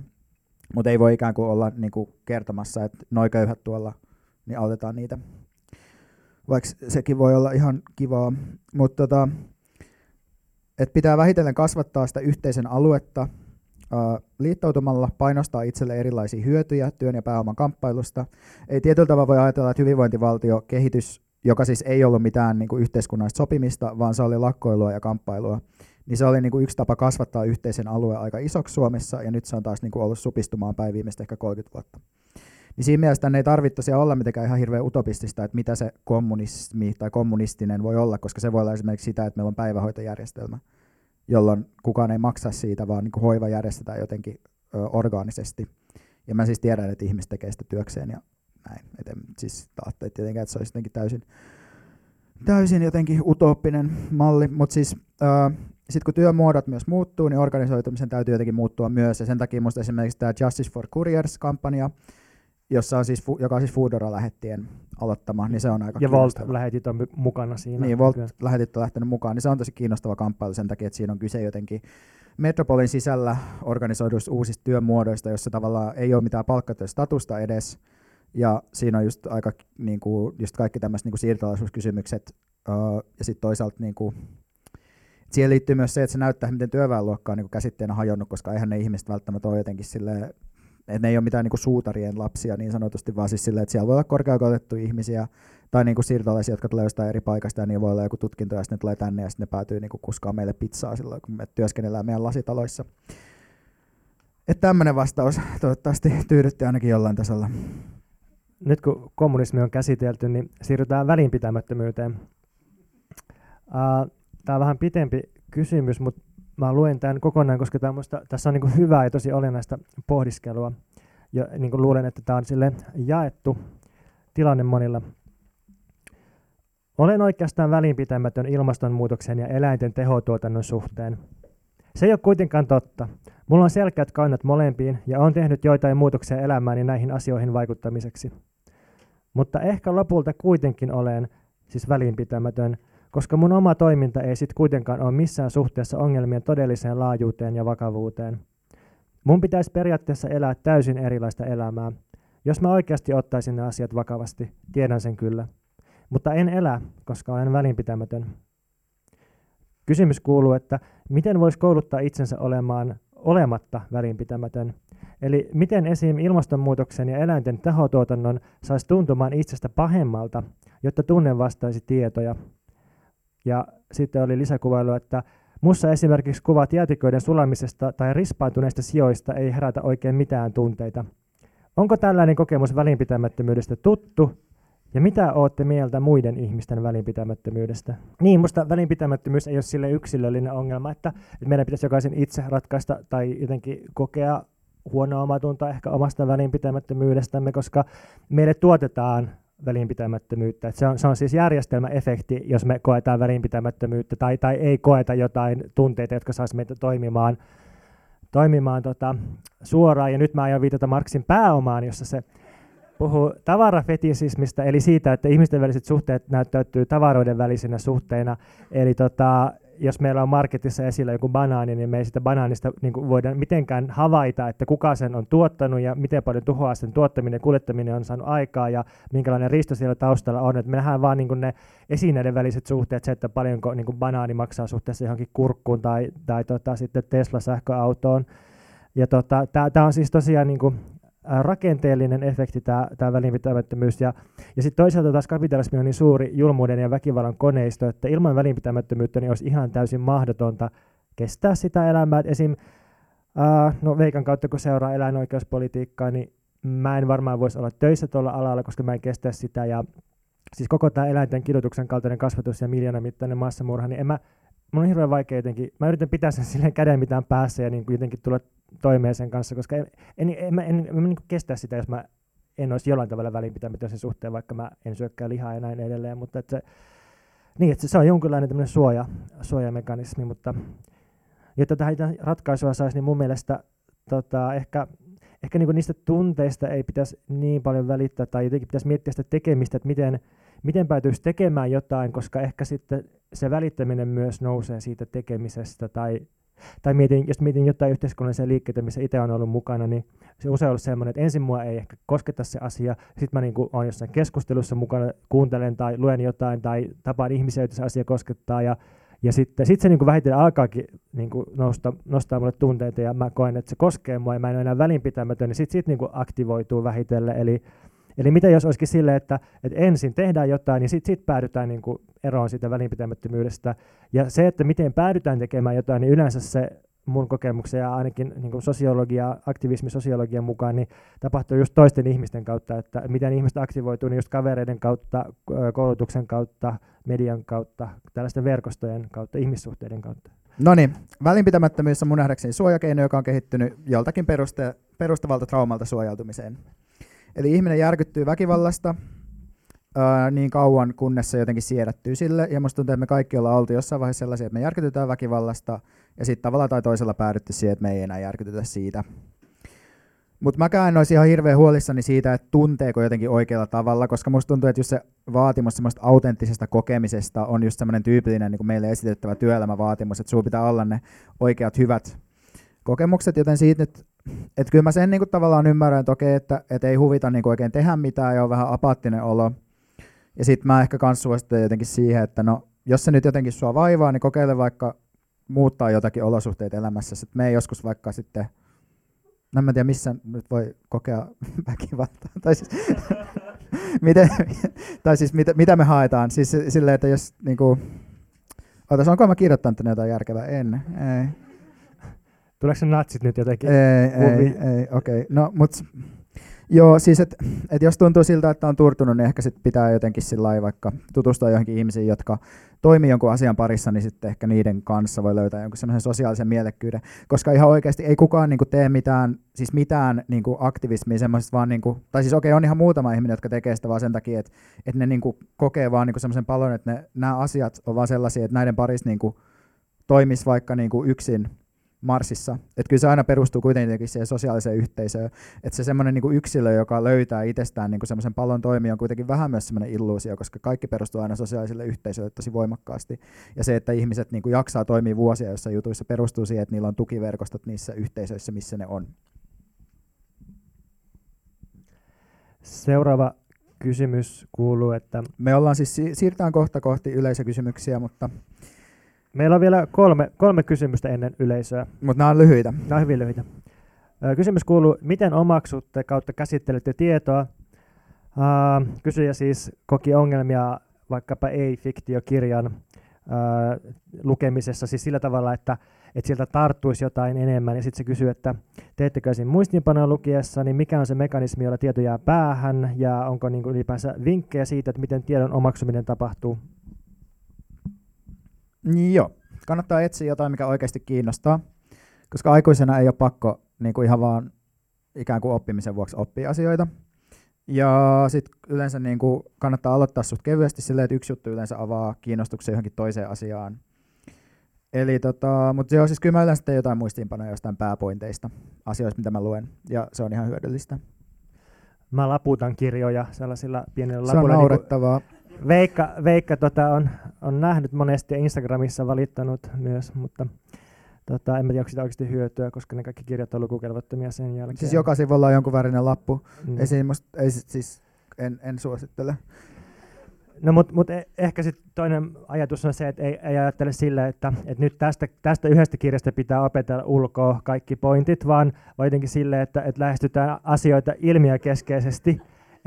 Että luetaan siitä samasta ilmiöstä eri niin kuin kirjoja ja lähestytään sitä eri näkökulmista ja niin kuin, eroa ja toistoa eri suunnista, että se niin kuin ehkä toimii kuitenkin sitten paremmin, mutta kyllä minusta tärkeintä on just toi, minkä Veikka sanoit, eli joku kiinnostus, halu, motivaatio, että sillä asialla on oikeasti jotain merkitystä, että se ei ole vain semmoinen, että tämä pitää oppia, koska tämä pitää jonkun mielestä oppia, vaan että siellä on niin kuin joku omakohtainen suhde siihen, ja koska sitten kun siihen on joku omakohtainen suhde, niin sitten yleensä syntyy myös kyky nauttia sitä oppimisesta, ja minusta se selittää sitä, että miksi jotkut pystyy oppimaan niin nopeasti, koska ne nauttii siitä, ja se niin kuin ei tunnu vaivalta tai työltä.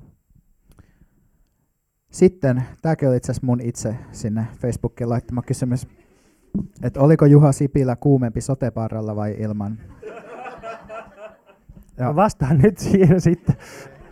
No kun mun mielestä se oli kuuma se parta. Mun mielestä mitä lähemmäs Juha Sipilä ja Slavoj Žižekin ulkonäöt tulee toisiaan, niin sitä taantumuksellisemmiksi molempien mielipiteet tulee. Hyvä. Se siitä sitten. Seuraava kysymys. Uskotteko vihreään teknologiaan? Ja mä ajattelin, että mä voin vastata eka, että joo, mutta se pitää määritellä uusiksi. Et mun mielestä pesutupa on niinku hyvä esimerkki vihreästä teknologiasta, koska se perustuu oikeaan resurssiniukkuuteen. Et mä en jaksa uskoa, että me pystytään tuottamaan jotain kunnollista vihreätä teknologiaa niin kauan, kun markkinoilla ei toimi oikea niukkuus motivaattorina. Joo, siis toi oli musta hyvä idea toi uudelleenmäärittely, että joo, tai itsekin uskon vihreää teknologiaa, jos perustulo, joka mahdollistaa ympäristötuhaa aiheuttavan työn vähentämisen, jos se on vihreä teknologia, tai jos metsien uudelleen villiuttaminen ja hakkuiden minimoiminen, jos ne on vihreitä teknologioita, niin sitten kyllä, eli tässä nyt siis on kysymys siitä, että mitä on teknologia, voiko teknologia olla myös jotain sosiaalista, onko vaikka hyvinvointivaltion tulonjako, onko se niin kuin teknologiaa? Joskus tällaisia on kutsuttu sosiaalisiksi innovaatioiksi. Niin, joo. Mutta siis ylipäänsä niin kuin mä ehkä haluaisin sille ihan lyhyesti nostaa semmoisen teoreettisen pointin siitä, että mitä nyt on teknologia, että me helposti ajatellaan teknologiaa vaan jotenkin markkinoiden kautta, että teknologia on jotain, mitä me voidaan ostaa ja sitten se on niin kuin hyvä tai huono asia, mutta mun mielestä voisi ajatella enemmän silleen, että teknologia ei ole mitään epäluonnollista, että se on jotenkin osa ihmislajin historiaa ja emme niin kuin voida mielivaltaisesti vetää jotain rajaa silleen, että niin kuin pyörä ja tuli ja kivikirves on ok, mutta sitten iPhone on jotenkin epäluonnollista teknologiaa. Tai jotenkin, että teknologia on... Periaatteessa ihan sama asia. Niin, nimenomaan, just tätä tarkoitin. Et teknologia on jotain, mikä on mukana, ja sitten se on vaan se, että millaista teknologiaa, kuka sen omistaa, keiden tarpeisiin sitä kehitetään, mitä sillä tehdään, mitkä on sen reunaehdot, mitä resursseja se vaatii, ja miten me voidaan elää sen kanssa, miten me voidaan muuttaa ihmisten välisiä valtasuhteita sen avulla. Siitähän minusta tässä on kysymys, että ihmisten ja eläinten ja luonnon väliset suhteet, että niistä niin kuin pohjimmiltaan kaikessa on kysymys, että teknologia vaan välittää tai muuttaa niitä suhteita. Hyvä. Siinä oli kaikki meidän etukäteen otetut yleisökysymykset, ja seuraavaksi tehdään luonteva siirtymä mahdollisiin kysymyksiin, joita teillä on, mutta sitä ennen mä haluaisin kokeilla tämmöistä uutta formaattia tässä podcastissa, ja tää on räntti nimeltään tää formaatti, ja siis tää nyt liittyy siihen, että kun mä olin ennen semmoinen, niin kuin itse itseäni kuvaillessa, sellainen sosiaalisen median ykkös heittereistä, eli aina valittamassa kaikesta, ja sitten mä en nykyään niin kuin jaksa enää ihan niin paljon valittaa, tai silleen, että on jotenkin ehkä sitten vähän niin kuin rauhoittunut. Mutta sitten joskus huomaa, että se on kyllä tosi voimauttava kuunnella, kun joku oikein niin kuin valittaa jostain asiasta. Niin sitten niin sit mä ajattelin, että voisiko tämän tehdä semmoiseksi formaatiksi, että se ei ole enää semmoinen, että niin kuin muuta tehdäkään kuin valiteta, vaan että se olisi jotenkin rajattu, ja sitten siinä olisi semmoiset säännöt, jotka mä oon itse siis kehittänyt myös tähän formaattiin. Eli räntti saa olla korkeintaan 1 liuskan pituinen. Se luetaan suoraan paperista ja pitää lyödä ylöspäin, eli ei niinku dissata heikompia, ei niinku keskitytä jotenkin yksilöihin, että se pitää olla jotenkin yhteiskunnallinen myös. Arvostan tätä itsesääntelyä, tämä on niinku jotenkin autonominen räntti, että sä niinku et vedä överiksi, vaan niinku asetat itsellesi säännöt tässä. Joo, ja mä ajattelin nyt kokeilla tätä ensimmäisen kerran ja katsotaan miten tämä menee, olkaa rakentavia tai tukekaa mua tässä. No niin, tämä siis koskee tämäkin siis ilmastoa. Et mä oon miettinyt paljon, että mitä älytöntä on, että ilmastonmuutos pitäisi pystyä torjumaan jollain uusilla innovaatioilla. Okei, se on varmaan ensimmäinen ajatus, joka tulee mieleen, että meillä on ongelma. Millä keksinnöllä tai muulla tämän voisi ratkaista? Tässä piilee ehkä myös se, että minkä takia ilmastonmuutoksen ratkaisemisesta ei käytännössä tule mitään. Koska me hukutaan paskaan sekä materiaalisesti että ajattelutasolla. On miljoona innovaatiokilpailua ja jotain asukastyöpajaa ynnä muita, jossa keksitään nerokkaita tapoja tyyliin säästää vettä tai saada sun Tamagotchi antamaan sun telkkarille energiasäästövinkkejä. Mutta tässä pitäisi ehkä ottaa pari askelta taaksepäin ja kysyä, että mikä se meidän ongelma oikein oli. Ehkä se ei olekaan se, että puuttuu keksintö vähän niin kuin joku ilmanpuhdistimen tapainen filtteri, joka saisi meidän nykyisen maailman toimimaan paremmin, vaan ehkä se ongelma on siinä itse ajatuksessa, että tuotetaan ja luodaan koko ajan uutta. Jos kysyy, mistä tämä logiikka tulee, että tuotetaan ja luodaan koko ajan uutta, niin varmaan yksi melko ilmeinen vastaus on, että taloudessa innovoidaan, jotta voidaan nostaa osakkeen arvoa potentiaalisella tulevaisuuden tuotolla. Siis pitää keksiä koko ajan jotain uutta tai luoda uutuuden aura, jotta syntyy toisaalta osakkeen arvoa ja toisaalta saadaan myytyä velkaantuville kuluttajille lisää paskaa. Esim. Teslan autot on hyvä esimerkki. Jotkut rikkaat, vihreät mulkut kiertää esittelemässä niitä ympäristöä pelastavana innovaationa ympäri Suomea tai 100 tonnin sähköautoja. Ikään kuin se, että tehdään jostain kriisialueista louhituista metalleista tehtaissa tuotteita, jotka kuljettaa 4 rikasta amerikkalaista kerrallaan niiden gated communitystä niiden startupin toimistolle, jossain piilaaksossa olisi jotenkin hyväksi ympäristölle. Niiden autoteiden ympäriltä on jäänyt käyttämättömäksi valtava rautateiden verkosto, joka on hylätty, koska polttomoottori mahdollisti uuden paskan, eli autojen myymisen kuluttajille. No, mitä tähän sitten pitäisi tarjota tilalle? Pitäisi ensinnäkin lakata odottamasta messiaanista käännettä jotain ihmekeksintöä, jonka avulla tilanne muuttuu toisenlaiseksi. Pitäisi kieltäytyä niistä oikeissa olijoiden bileistä, jossa ilmastonmuutos ratkaistaan, jonain yksinkertaisena teknisenä ongelmana, koska se ei ole tekninen, vaan talousjärjestelmää ja ajattelutapoja koskeva ongelma. Jokainen päivä on tilaisuus olla ankea mulkku ja ilmoittaa, että ei aio osallistua kuluttajien säästötalkoisiin tai lähteä ostamaan uutta autoa. Mä olen mieluummin kunniaton rotta, joka loisii fossiilista elämänmuotoa, kunnes se tuhoutuu, kuin osallistu mitenkään tällaiseen näennäiseen uuden maailman luomiseen. Uusi maailma luodaan tekemällä vähemmän töitä, omistamalla enemmän yhdessä ja haistattamalla teknokraateille pitkä paska. Kiitos. Oliko tämä oikeasti 1 liuska vai? Alle 1 liuska itse asiassa. Joo, mikä tässä? En osaa sanoa. Aika pieni. Tosi hyvä räntti musta. Ja jotenkin... Kokeillaan joskus uudelleenkin. Ehkä säkin voit kokeilla joskus ränttämistä. Joo.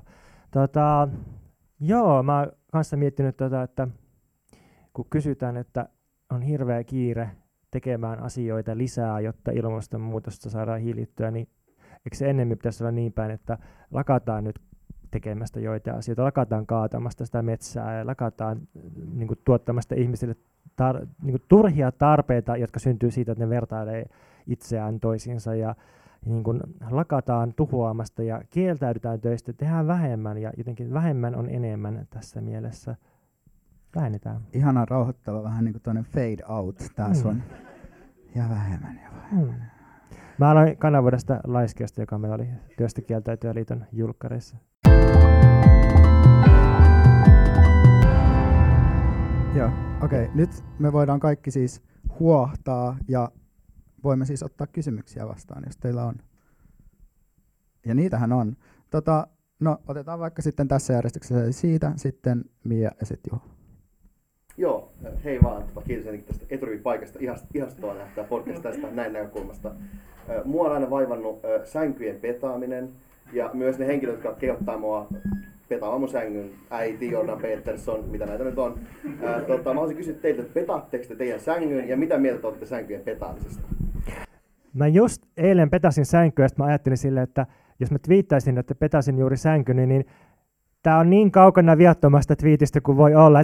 Tähän kätkeytyy niin paljon niin kuin semmoisia konnotaatioita ja niin kuin, että mitä kaikkea tästä voisi tulkita tästä twiitistä. Ja sitten paperiteillä on se joku sängyn petaaminen, niin kuin turhaa, murhaa, jotain tällaista. Niin, että se, niin kuin, se vaivaa hirveän paljon ja erityisesti niin kuin miehiksi oletettuja henkilöitä. Ja sitten just se, että kuka on se, joka kertoo sängyn petaamisesta, että jos on se Jordan Peterson, niin miksi sitä uskotaan, miksi äitiä ei uskota. Tämä on minusta kiinnostavaa. Ja mullekin siis puoliso on käskenyt, että pitää pedata sänkyä. Itsehän en petaisi, mutta nykyään petaan. Joten, siis mä kyllä petaan sänkyni ja ehkä muidenkin sänkyjä välillä. Niin, just Kaarina Hazard joskus valitti mulle just tosta, että minkä takia niin sitten kun Jordan Peterson käskee petaamaan sängyn, niin sitten mä alan perätä sitä, koska olen siis alkanut perätä sänkyä. Niin sen jälkeen kun luin tämän osuuden tästä 12 elämän ohjetta kirjasta. Joo, musta se on tavallaan hauskaa, että se toimii, se sängyn petaaminen, koska se on niinku, musta se on hyvä trollaus siltä Jordan Petersonilta, että se on tavallaan sellaista, että petaa nyt vittu edessä sänkyshippi. Et se on musta jotenkin hyvä ohje ihmisille, koska sitten tavallaan niinku, että usein semmoiseen hippeyteen kuuluu jotenkin se, että ei tee niitä asioita edes, mitkä olisi itselle hyväksi. Ja sitä voi käyttää niin kuin viattomana elämäntaito-oppaana sitä kirjaa, ja se on musta sen hienous, että se niin kuin taipuu niin kuin sekä semmoiseen sosiaalidemokratiaan että fasismiin. Mutta niin, eikö se idea siis sängyn petämisessä ole, että saadaan edes joku osa kaaosta kuriin ja saadaan edes niin kuin pieni semmoinen olo siitä, että jotain on saatu tänään aikaa. Sitten se on niin kuin semmoinen ensimmäinen askel, jonka päälle voidaan sitä rakentaa isompia. Joo, eli se on tämmöinen niin pro-sängyn petaus siis. Kyllä. Sitten. Yeah. Mä olin ennakkoon jo ajatellut, että mä olisin kysynyt tällaisen kysymyksen, että Pontus, miksi vihaat sosiologia, mutta koska sä viittasit niin moneen sosiologiin tämän puheen aikana, niin sit mä en kysy enää sitä, vaan mä otan tämän niin kuin tällaisena sosiologian kunnianpalautuksena ja kiitos siitä. Ja terveisiä juuri sosiologipäiviltä tulleena.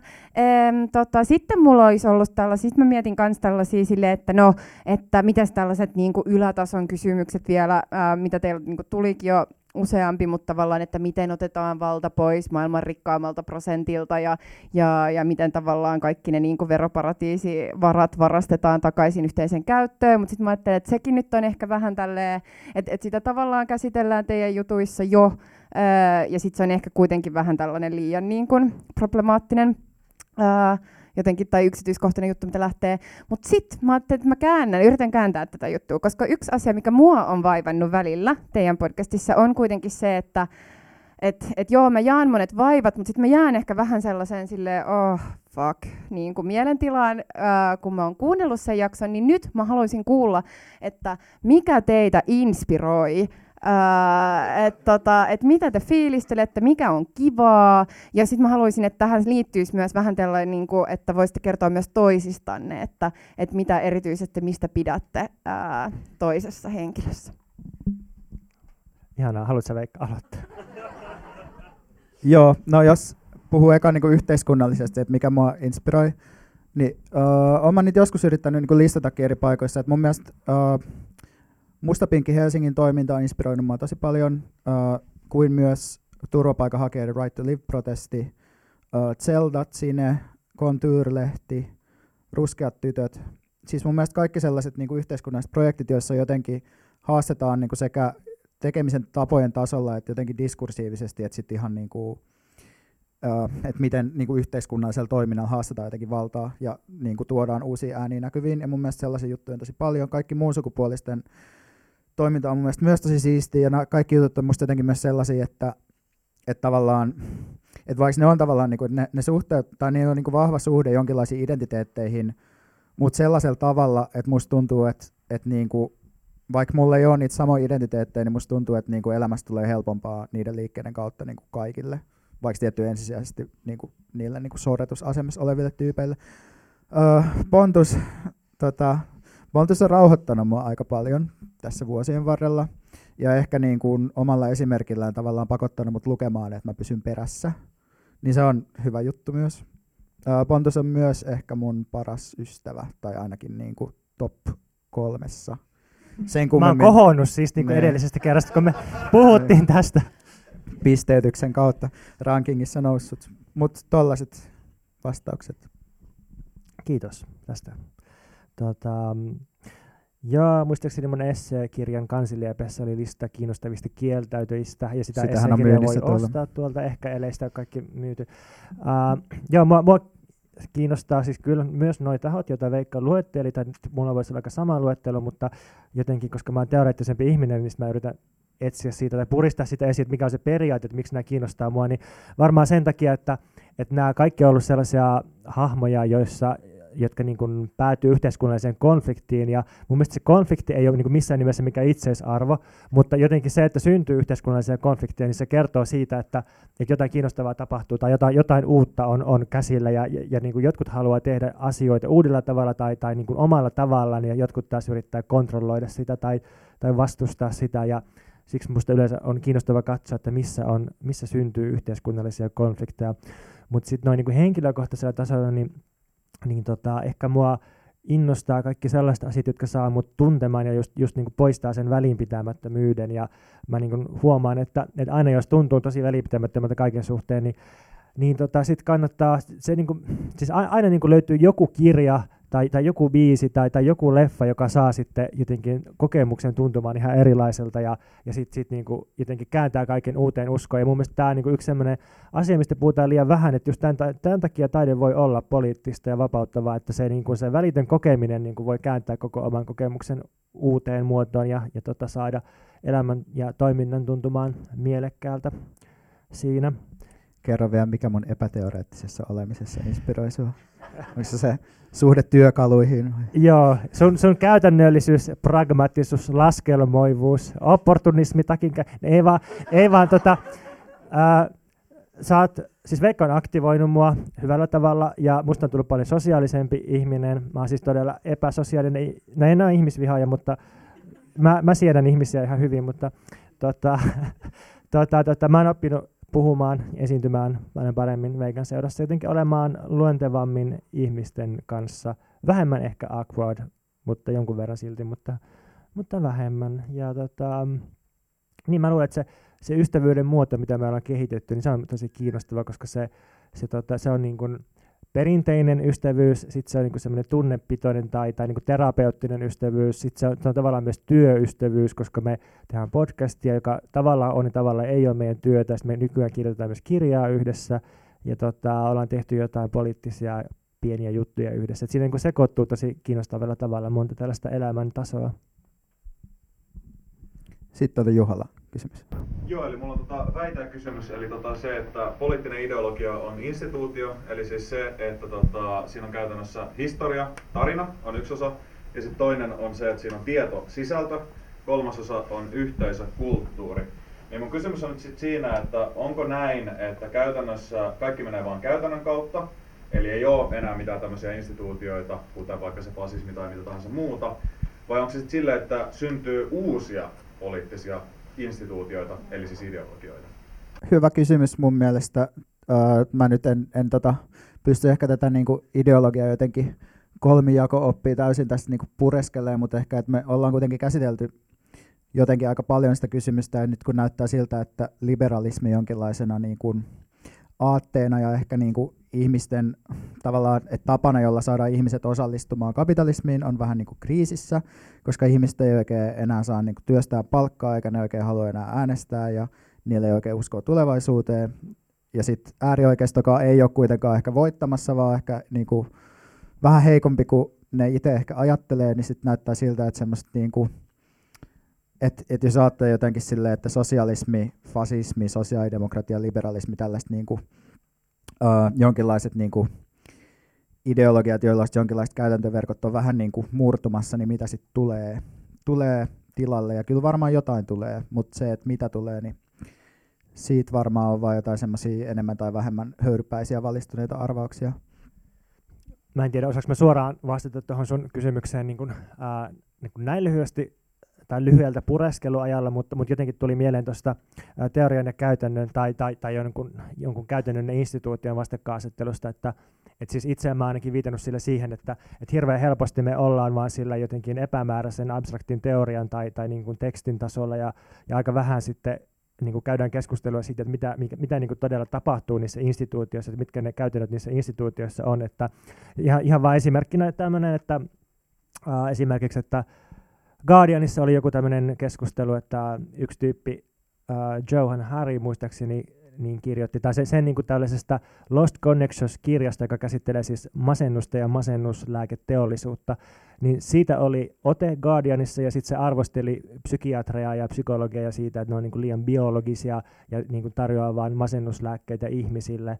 Ja niin kuin se siis sanoo, että käytäntö on tällaista, ja sitten psykiatrit sanoo sille vastaan, että ei itse asiassa ei ole näin, että kyllä niin kuin psykiatrian koulutuksessa tosi paljon panostetaan siihen, että masennus on, niin kuin, on sosiaalista ja niin kuin, ei vaan biologista, ja sitten siellä on niin kuin monia tasoja, mutta jotenkin tässä niin kuin musta kohtaisi nämä kaksi eri tasoa, että psykiatri voi sanoa, että niin kuin koulutuksessa on näin, mutta sitten jos katsotaan, että mitä niin kuin todella tapahtuu niissä klinikkakäynneissä, niin siellä ei ehkä sitten se kuitenkaan se käytäntö vastaa sitä opetusta. Tai että jotenkin, aina kun puhutaan, että opettajia opetetaan näin, tai että laissa lukee näin, tai että virallisesti ajatellaan näin, niin musta se ei vaan riitä, vaan aina pitäisi katsoa, että mitä niin kuin oikeasti tehdään instituutiossa, miten se laki pannaan käytäntöön, tai mitä opettajat niin kuin arkipäiväisesti tekee luokkahuoneessa ja niin edelleen. Että tätä jakoa mä jotenkin olen vaan yrittänyt itse tarkoittaa tällä käytäntöön menemisellä.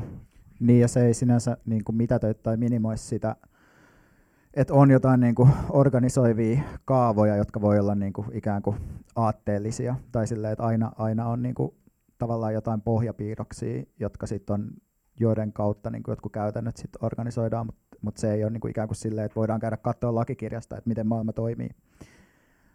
Sitten oliko kysymyksiä? Okei. Joo, sä taisit silloin aikaisemmin viitata jonne. Kysymys oli siis, minkälaiset asiat meitä toisaalta inspiroi ja toisaalta hirvittää kaupunkien kehityksessä. Musta hyvä kysymys.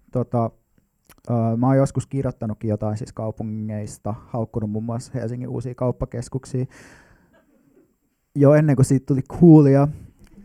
Nythän se ei ole mikään ongelma, koska seuraava hallitus tosiaan ottaa haltuunsa Redin kauppakeskuksen. Ja... Mutta se, mikä mua hirvittää, on... Siis vyöhykkeistäminen sellaisena myös niin kuin juttuna, mihin kaupunginhallinto tai kaupunki ikään kuin poliittisena kokonaisuutena osallistuu.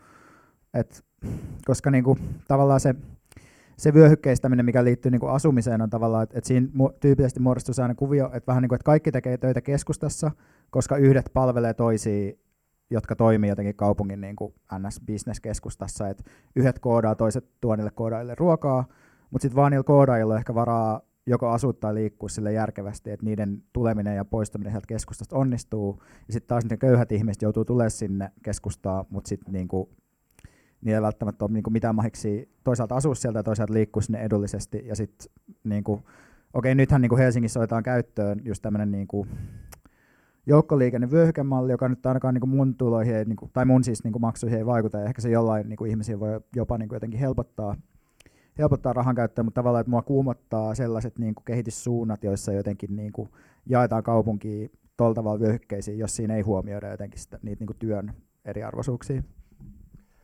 No, ai niin, se inspiraatio. Niin. Pelkkiä uhkia näkyy. Niin. No, vastassa aikaa, kun mua en inspiroi. Sä oot niin negatiivinen. Ei ole Esa Saarisen opit vielä täysin sisäistynyt. Mua inspiroi katu tai kadut silleen kirjaimellisesti ja myös ikään kuin vähän metaforisesti. Siis, että kaduilla, jos kulkee kaduilla, niin siis siellä virtaa erilaisia asioita ja ihmisiä tulee vastaan ja siellä on elämää. Kaduilla marssitaan. Ranskassa puhutaan aina, että niin kuin nyt se, mitä katu vaatii, että mitä ihmiset kadulla vaatii. Että katu on ikään kuin sellainen poliittinen instituutio, joka niin kuin on tunnettu, että kadulla mieltä osoitetaan ja lakkoillaan ja mellakoidaan välillä ja sillä niin kuin muutetaan yhteiskuntaa. Ja sit myös sille ihan konkreettisesti, että mun mielestä jos menee jo Tallinnan asti, ja mä yhden kesän tässä pari vuotta sitten asuin Tallinnassa, niin tuntuu, että siellä jotenkin, että se on keskiaikainen kaupunki tai keskiajalta peräisin oleva kaupunki, niin totta kai niin se katutila on täysin erilaista, mutta kyllä se niin kokemuksellisesti oli erilaista, koska siellä oli autot bännätty isosta osasta vanhaa kaupunkia ja osittain muualtakin, ja sitten tuntuu, että vaikka se on vain 80 kilsaa Helsingistä etelään, niin silti tuntuu, että jotenkin vaikka kahvilat ja terassit ja tapahtumat levittäytyy enemmän kadulle, että se jotenkin enemmän elämää kadulla, niin tämä mua kiinnostaa, että niin kadulle levittäytyminen ja kaduille virtaaminen ja niin kuin siis julkinen tila. Ja sit mua taas kauhistuttaa tämän niin kuin julkisen tilan vähentäminen ja aitaaminen ja katujen jotenkin homogenisoiminen tai jotenkin standardisoiminen. Ja sitten jos mä oon ymmärtänyt oikein, niin tämä trendi, että rakennetaan kauppakeskuksia, jotka imaisee katutilan sisäänsä tai jotenkin niin kuin ei rakenneta enää julkista tilaa samalla tavalla, niin siinä ei ole ollut taustalla mikään niin semmoinen pahantahtoinen ideologia, vaan jotenkin se laajasti liittyy siihen, että rakennusfirmat saa vaan enemmän tuottoja, niillä on kannattavampaa rakentaa sisätiloja kuin sitä julkista katutilaa, että se on niin kuin tämmöinen voittomotiivin ohjaama piirre. Okei, musta sun inspiraatio oli, mä voin inspiroitua siitä myös, niin otetaan seuraava kysymys. Joo, vaikka siitä kai sitten. Ensinnäkin kiitos tästä tilaisuudesta, että podcastia. Kiitos teille. Inspiroinut oli sen tiskaamassa tai keräämässä yliopistolle, mutta kysymykseni on se, että miten te näette niin kuin kaunokirjallisuuden osana eettistä, varsinkin niin kuin poliittista argumentaatiota. Sanoit kauniisti, että se voi todeta olla kokemuksen hyvin suoraan iholle, mutta millä muulla tavoin, mutta usein myös kuulee sanottavan, kun viittaa keskustelussa kaunokirjallisuuteen, toi on niin kuin totta, että toi ei tuo argumentaatio mitään lisäystä, se ei ole totta, niin mitä tälle ihmiselle voi sanoa? Nyt ollaan kaksitasoinen kysymys. Hyvä kysymys. Mä oon itse opiskellut kirjallisuutta, joten mun vastaus varmaan jollain tavalla pohjautuu siihen, mutta että mä opiskelin Liisa Steinbyn alaisuudessa, jonka niin kuin yksi keskeinen niin kuin ajatus tai keskeinen säännön lähtökohta oli se, että se tarkasteli kaunokirjallisuutta niin kuin tiedon muotona. Ja siihen musta liittyy tavallaan se ajatus, että kaunokirjallisuus on niin kuin jonkinlaista niin kuin kokemuksen välittämistä ja niin kuin ruumiillisen kokemuksen ja jotenkin niin kuin positioituneen kokemuksen tuomista esiin. Et siinä missä niin kuin abstrakti tieto on usein sellaista, että sitä täytyy aina jotenkin soveltaa, niin sitten kaunokirjallisuus on jotenkin tapa tuoda esiin sellaista niin kuin erityisyyttä, ajassa kiinni olevaa ja ihmisessä kiinni olevaa. Mun mielestä niin kuin se totuuden ja epätoden kysymys on se niin kuin jollain tavalla niin kuin relevantti, mutta sitten taas niin kuin että musta on niinku ehkä ennen kaikkea kyse siitä, että miten sitä käyttää sitä kaunokirjallisuutta. Että okei, että mä en voi niinku väittää, että niinku, mitäs sä nyt sanois? Että mä en voi väittää, niinku, että Portnoy on puhunut 60-luvulla sen psykoanalyytikolle niitä asioita, mitä siinä kirjassa puhutaan, mutta mä voin niinku sanoa, että tässä on niinku jotenkin, että tästä pystyy niinku ymmärtämään jotain oleellista jostain tietystä kokemuksesta. Ja, sen niinku, ja tässä on musta tavallaan vielä yksi ehkä niinku kiinnostava kysymys on niinku se, että aina niin kuin mennään jotenkin silleen määrällisyyden kautta. Et tarkastellaan, että okei, että jos me on niin kuin tarpeeksi kvantitatiivista dataa, että 1000 ihmistä ajattelee tälleen, niin sitten asia on niin kuin jotenkin tärkeää, että me pystytään osoittamaan sellaisella yksinkertaisella realistisella niin kuin tiedonkeruulla, että okei, 1000 ihmistä on tätä mieltä, niin sitten me voidaan kuunnella sitä. Mutta sitten taas niin kuin, musta kuitenkin, että ihmiset toimii niin kuin käytännössä omassa elämässä enemmän sen kokemuksen niin kuin intensiteetin kautta. Että joku asia on niin kuin merkitykseen ja oleellinen, ja sitten se niinku voi olla jotenkin inspiroivaa, ja se voi niinku liikuttaa suurempia määriä ihmisiä kuin jotenkin se niinku puhtaasti jollain empiirisillä metodeilla kerätty fakta.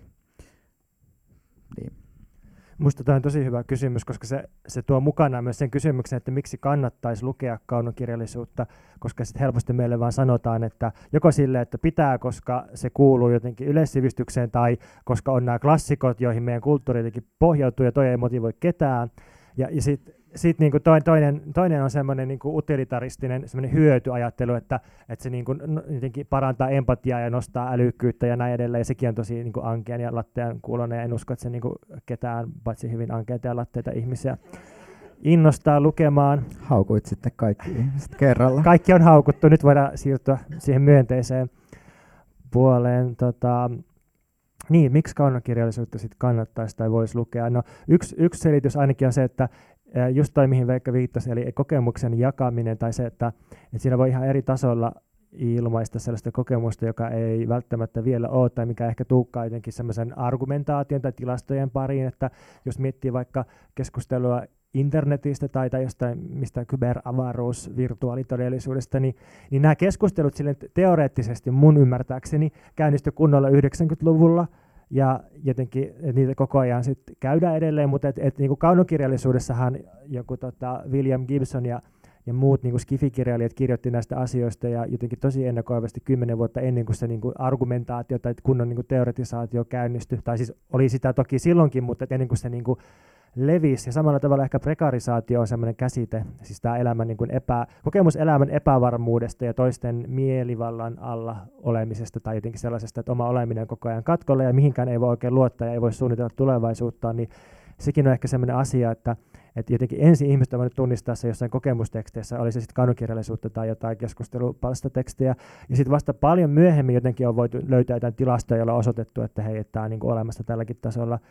Ja sitten tulee mieleen myös, että toi voi olla tosi hyvä väline just ohittaa se tietty semmoisen niin kuin näätämäisen argumentaation taso tuolla kaunokirjallisuudella, tai just se, että niin kuin oli monta sellaista kohupaniikkia jostakin näistä, mitä sossutatus, keitti, juuso, näitä työstä kieltäytyjä hahmoja olikaan olemassa, mutta sitten niin kuin kun kirjailija, siis Ossi Nyman julkaisi siis romaanin, joka on kirjoitettu tällaisen niin kuin työttömän, työstä kieltäytyjän näkökulmasta, niin kuin sitten vasta, vielä kun se itse seisoo sen kirjan takana, niin sitten jotenkin se pato murtui ja jotenkin tuntuu, että sitä ei pystytty tukkimaan sitä. Ja mä luulen, että se oli kirjailija, kaunokirjailija, joka ei lähtenyt sellaiseen argumentaatioon, että tässä on yksi tilasto ja sitten joku Juhana Vartiainen iskee toisen tilaston, vaan se niin kuin kaatoi sen koko neuvottelupöydän. Ja siis työstä kieltäytyjän liitossa me ollaan myös Miian ja kumppaneiden kanssa pyritty tekemään sitä samaa, että vähän niin kuin sitä kokemuksen jakamista ja kaunokirjallisuutta peliin, ja ohitetaan se tietty keskustelun taso, ei niin kuin langenta siihen ansaan, että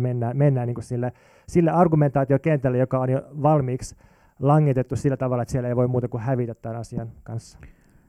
Mun kellon laskuri näyttää, että me ollaan nyt puhuttu 95 minuuttia, joten mä ehdotan, että me otetaan yksi kysymys. Suositukset tulee seuraavaan jaksoon. Ja vapautetaan nämä ihmiset. Eli viimeinen kysymys sieltä. Joo. Aikaisemmin te puhuitte niin noiden vaivojen kohdalla tästä palvelustumisesta, tai että asiat muuttuu niin palveluiksi, mitä ostetaan. Niin mikä olisi sellainen käytännön tapa, millä voisi niin kuin koettaa taistella sitä vastaan niin omassa toiminnassa, vai onko se sellainen juttu, mikä pitäisi vaan odottaa jotain isompaa aaltoa? Pitäisikö kaikki alkaa käyttää Linuxia ja valittaa taas musiikkia, vai niinku, mikä on teidän semmoinen niinku suositus tähän, että millä tämä vaiva saataisiin niinku pienemmäksi? Ehkä tuossa pitää katsoa, että mitkä jutut niinku on toiminut tai mitkä on tällä hetkellä käytössä. Mä en suoraan sanoen niinku osaa kyllä kauhean hyvin vastata tuohon silleen, että mä tiedän, että ihmiset niinku jakelee niiden noita tunnuksia niinku keskenään, mutta kun sekin on sellaista aika kämästä ja niinku sellaista arkipäiväistä pientä vastarintaa, mihin voi säästää vähän rahaa, mutta eihän se niinku tavallaan kaada niitä palvelun tarjoajia. Et kun piratismi vähän niinku hävisi tietyssä mielessä sen kamppailusta, ei siihen niinku voi palata samassa muodossa enää. Et en mä tiedä, onko sinulla Pontus jotain inspiroivaa sanottavaa tähän?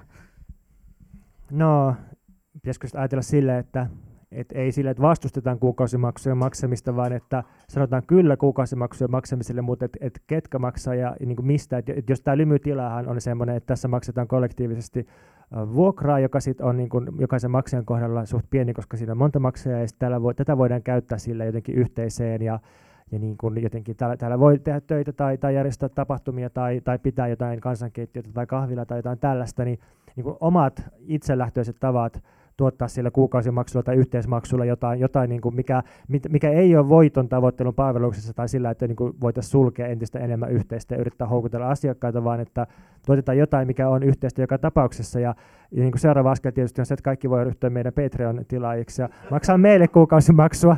Sillä me päästään mun mielestä eteenpäin tässä. Hyvä aasinsilta, mutta ehkä se, jos nyt tuohon kysymykseen vielä palaan, niin musta se on hyvä lähtökohta, että ei lähde niin kuin taistelemaan sitä isointa monopolia vastaan niin kuin suoraan, ellei ole jo tosi hyvin järjestäytynyt.